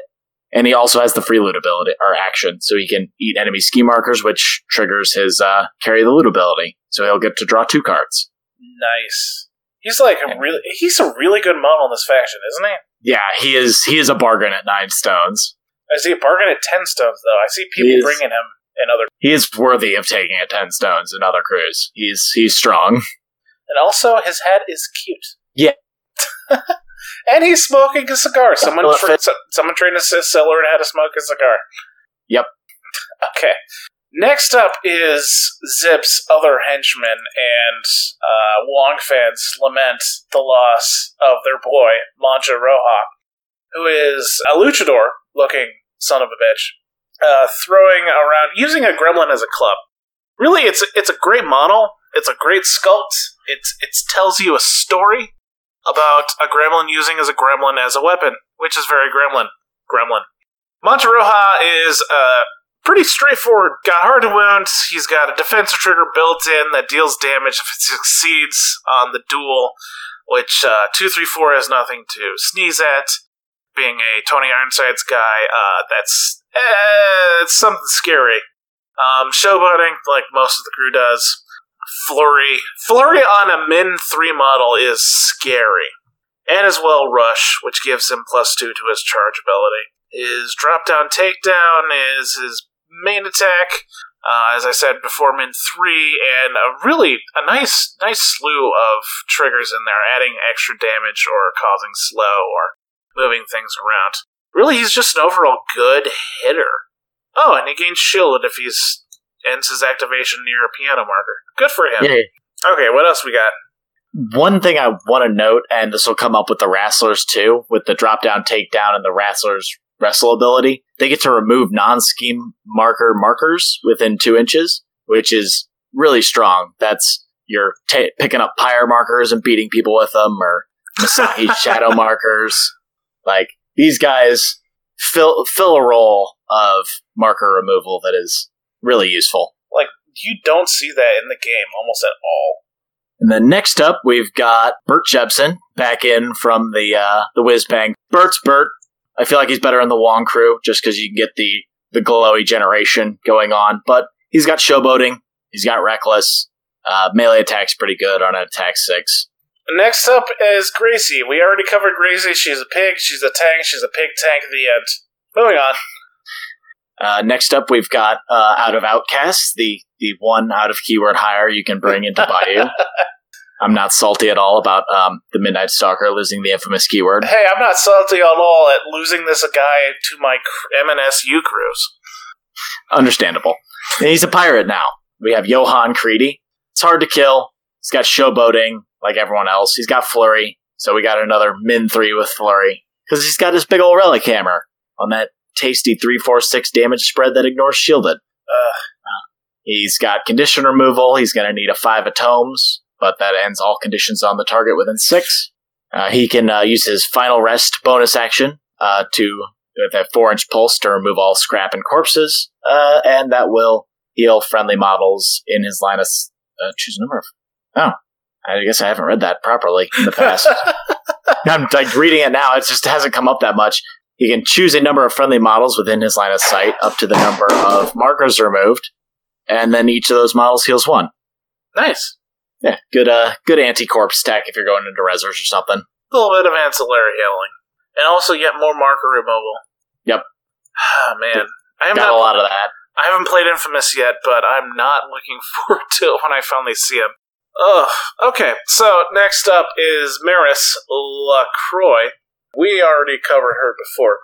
I think really the reason she has this keyword is that uh, she fits in well with the crew, having a jetpack and all. And as a quick reminder, what she does, she puts out an absurd amount of shockwave markers. The end. One of one of which can be a scheme marker. Yes, if you have Important that- that's a trigger, right? Yeah, it's on a tome. What's the range? Uh, five inches. Okay, still good. This section at five inches, you can throw out a scheme marker. Okay, that's Maris. Next up, we've got the Wrestler, which are uh, mini Mancharojas, really. Uh, five stones, you've got a hard to wound minion with showboating and rush, so they get that plus two whenever they charge. Um, and they've got the melee attack at a zero inch range that can pick up non-scheme markers and add injured to the damage. Yeah, they've got condition removal with uh, toss in the mud at a two-inch range, and then they've also got free loot, so we can pick up more enemy scheme markers. Pretty straightforward, but decent little minions. Okay, next up is the minion that comes in Zipp's box, the Iron Skeeter, the really difficult to assemble and base Iron Skeeter, but uh, oh my goodness, they look so pretty. So these are his his uh, his dudes that are on the infamous, and they're flying mechanical mosquitoes. With uh, I, I still don't not I'm still not necessarily understanding how they propel propel themselves, but uh, you know I, I'm not a mechanic, so I, am not good at that sort of thing. But um, they're really difficult to base as well. I don't know if I mentioned that. they have that problem where they uh, they they just engulf the base and then some. I managed to figure it out for the models I'm working on for a friend. But they are seven cost, seven move, and flight, which is is crazy. Armor one because they're obviously metal skeeters. Sputtering exhaust, which uh, they bring as well as Maris and Zipp, I believe. So a good portion of the crew is going to be pretty difficult to hit at range. Good luck with that. Showboating, uh, they blow up when they attack. Pretty basic uh, attack both barrel roll and grappling hook, which can hand out slow if it needs to. And I think the uh, the main thing that you really need to keep in mind is the fly with me ability, which is sort of the ride with me ability, but instead they they fly. So uh, they're carrying things for four inches. Well, I guess it's yeah. base to base, so uh, more distance for the model they're they're hauling along. Well, that's the thing. It's not a push; it's a four inch place. So they got a lot of distance, and unlike Zipp, they uh, they can actually place down scheme markers. So, so kind of slightly expensive scheme markers. Uh, seven, seven's not too bad. Yeah, they're they're going to add mobility to your crew early game, and then they turn into scheme runners once they've dropped all everyone off. Kind of kind of how I look at it. And oh my goodness, okay, so move plus the fly with me, and they're on a forty millimeter base, which is about an inch and a half. So five and a half, 14, 19, 19, almost 20 inches of movement. Yep. That's that's great. That's that's wonderful, and you can drag Earl along with you if you want. Oh, that's crazy. Okay, okay, that's the Iron Skeeter. Moving on. Next up, we got some uh, we got some humans in the faction. Uh, we've got the Bayou Smuggler, uh, which are shared keyword with Parker in Bandit and Infamous.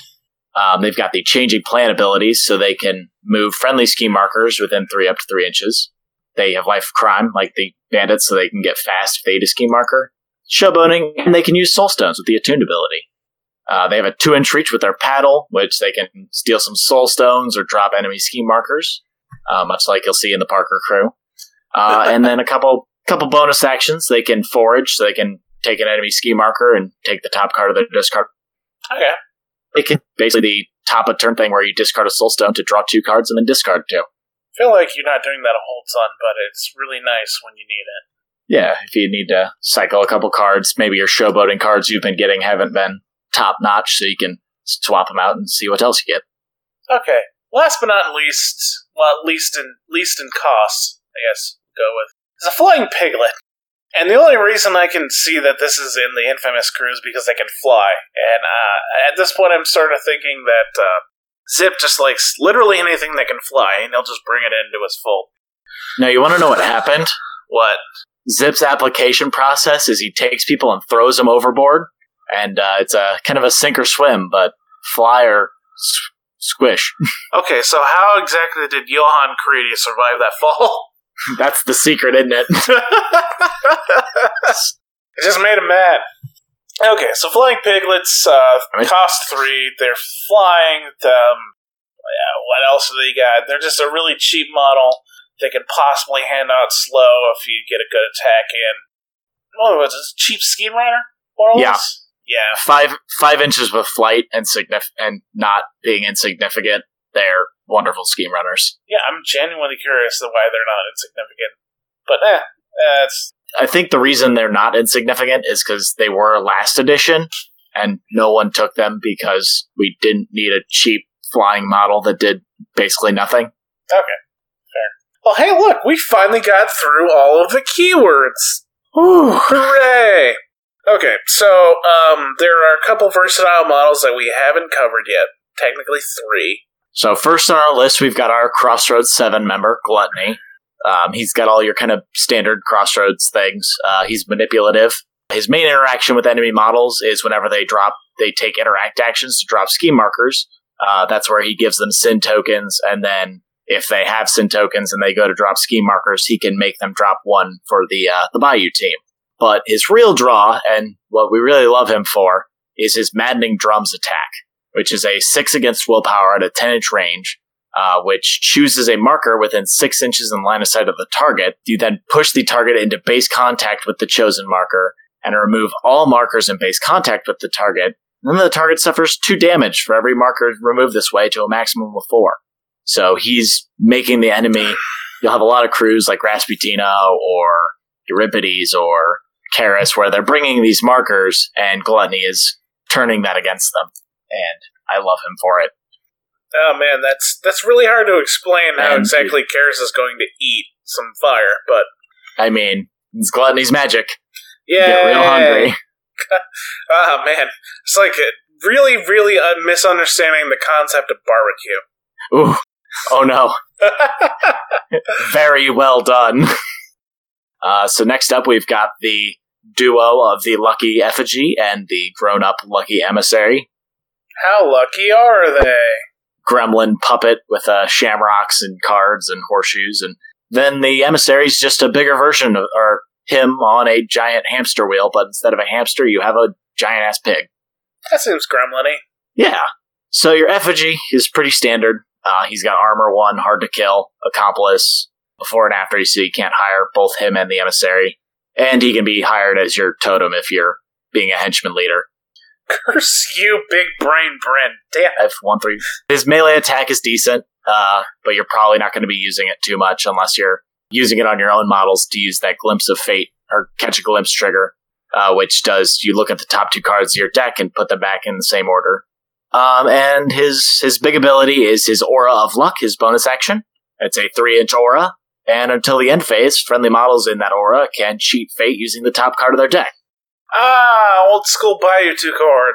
That's basically the effigy. Uh, and then he either hired or he grows up into the emissary, uh, which is armor one, hard to kill. Uh, he has unimpeded, so he doesn't care about severe terrain. He has trample, so he can move through other models.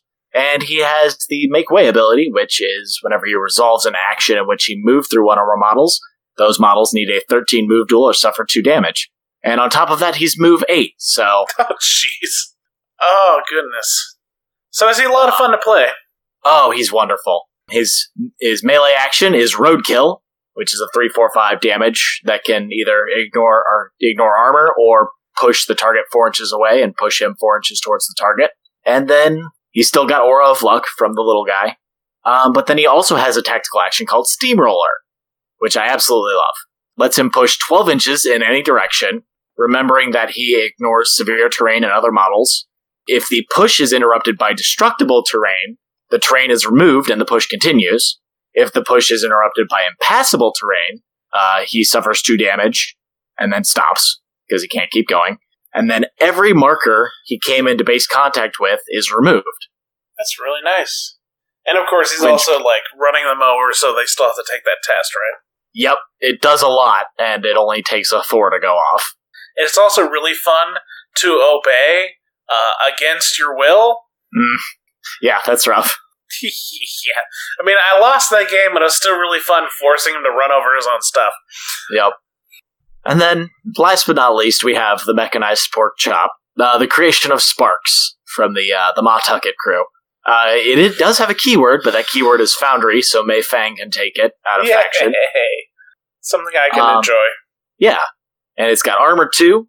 Uh, it's got rage machine, so friendly models within three inches that declare uh, melee action, uh, they can take one in- irreducible damage to get positives to the duel.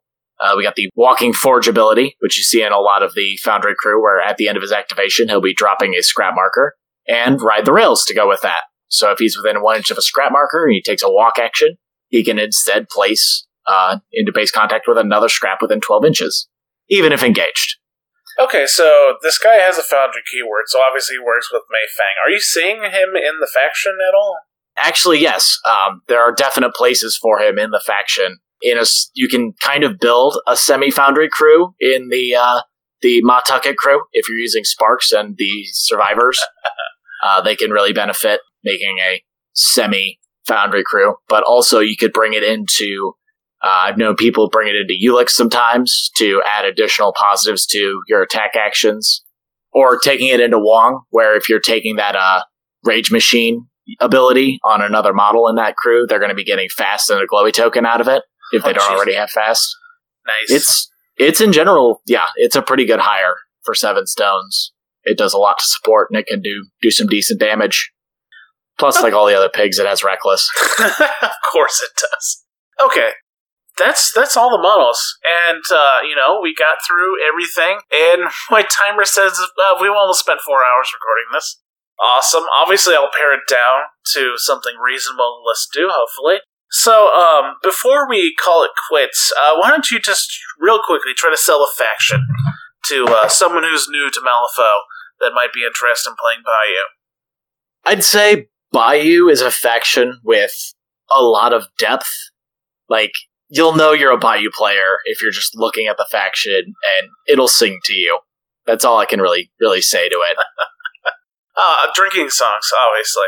Yeah, like, if you love that theme of just chaos and bacon and alcohol, this is the faction for you. Yep, in a uh, in a game that's very dark and serious and sad and uh, traumatizing. This is this is your orcs faction. This is the faction that's having fun uh, in all this chaos and uh, sadness. So um, this is what I can say. Also, like uh, poorly playtested. So hey, you might get away with some cheese. Yep, there's mutterings, we might be broken. I don't want to. Okay, not poorly playtested, just less playtested than other others. Fuck, I might cut. I might cut this cut. I'm drunk. Holy shit. Damn, buddy. I'm in theme. Thank you. Brewmaster is uh, is, is just just a great person, and uh, everyone loves him. Anyways, okay, Yeah. so uh, I'm gonna call that a night before we just keep getting into uh, other dumb shit. So thank you, Nate, very much for uh, the first like two and a half hours of this recording, and then two months later, another like hour and a half. Um, anything you want to say last before we go? No, just thank you, Doug. I'm glad we finally, uh, finally got this done. Finally, it just took a while. And thank you, listener, for listening to this. I apologize for my slight inebriation, but I swear to God, it's just because I want to be in theme. Yeah, uh, that's it. And and remember, remember, kids, folks, uh, senpais, kohais, fun, fun is always king. I always have to end with that. So thank you very much for listening, and we'll see you later. Bye. Bye.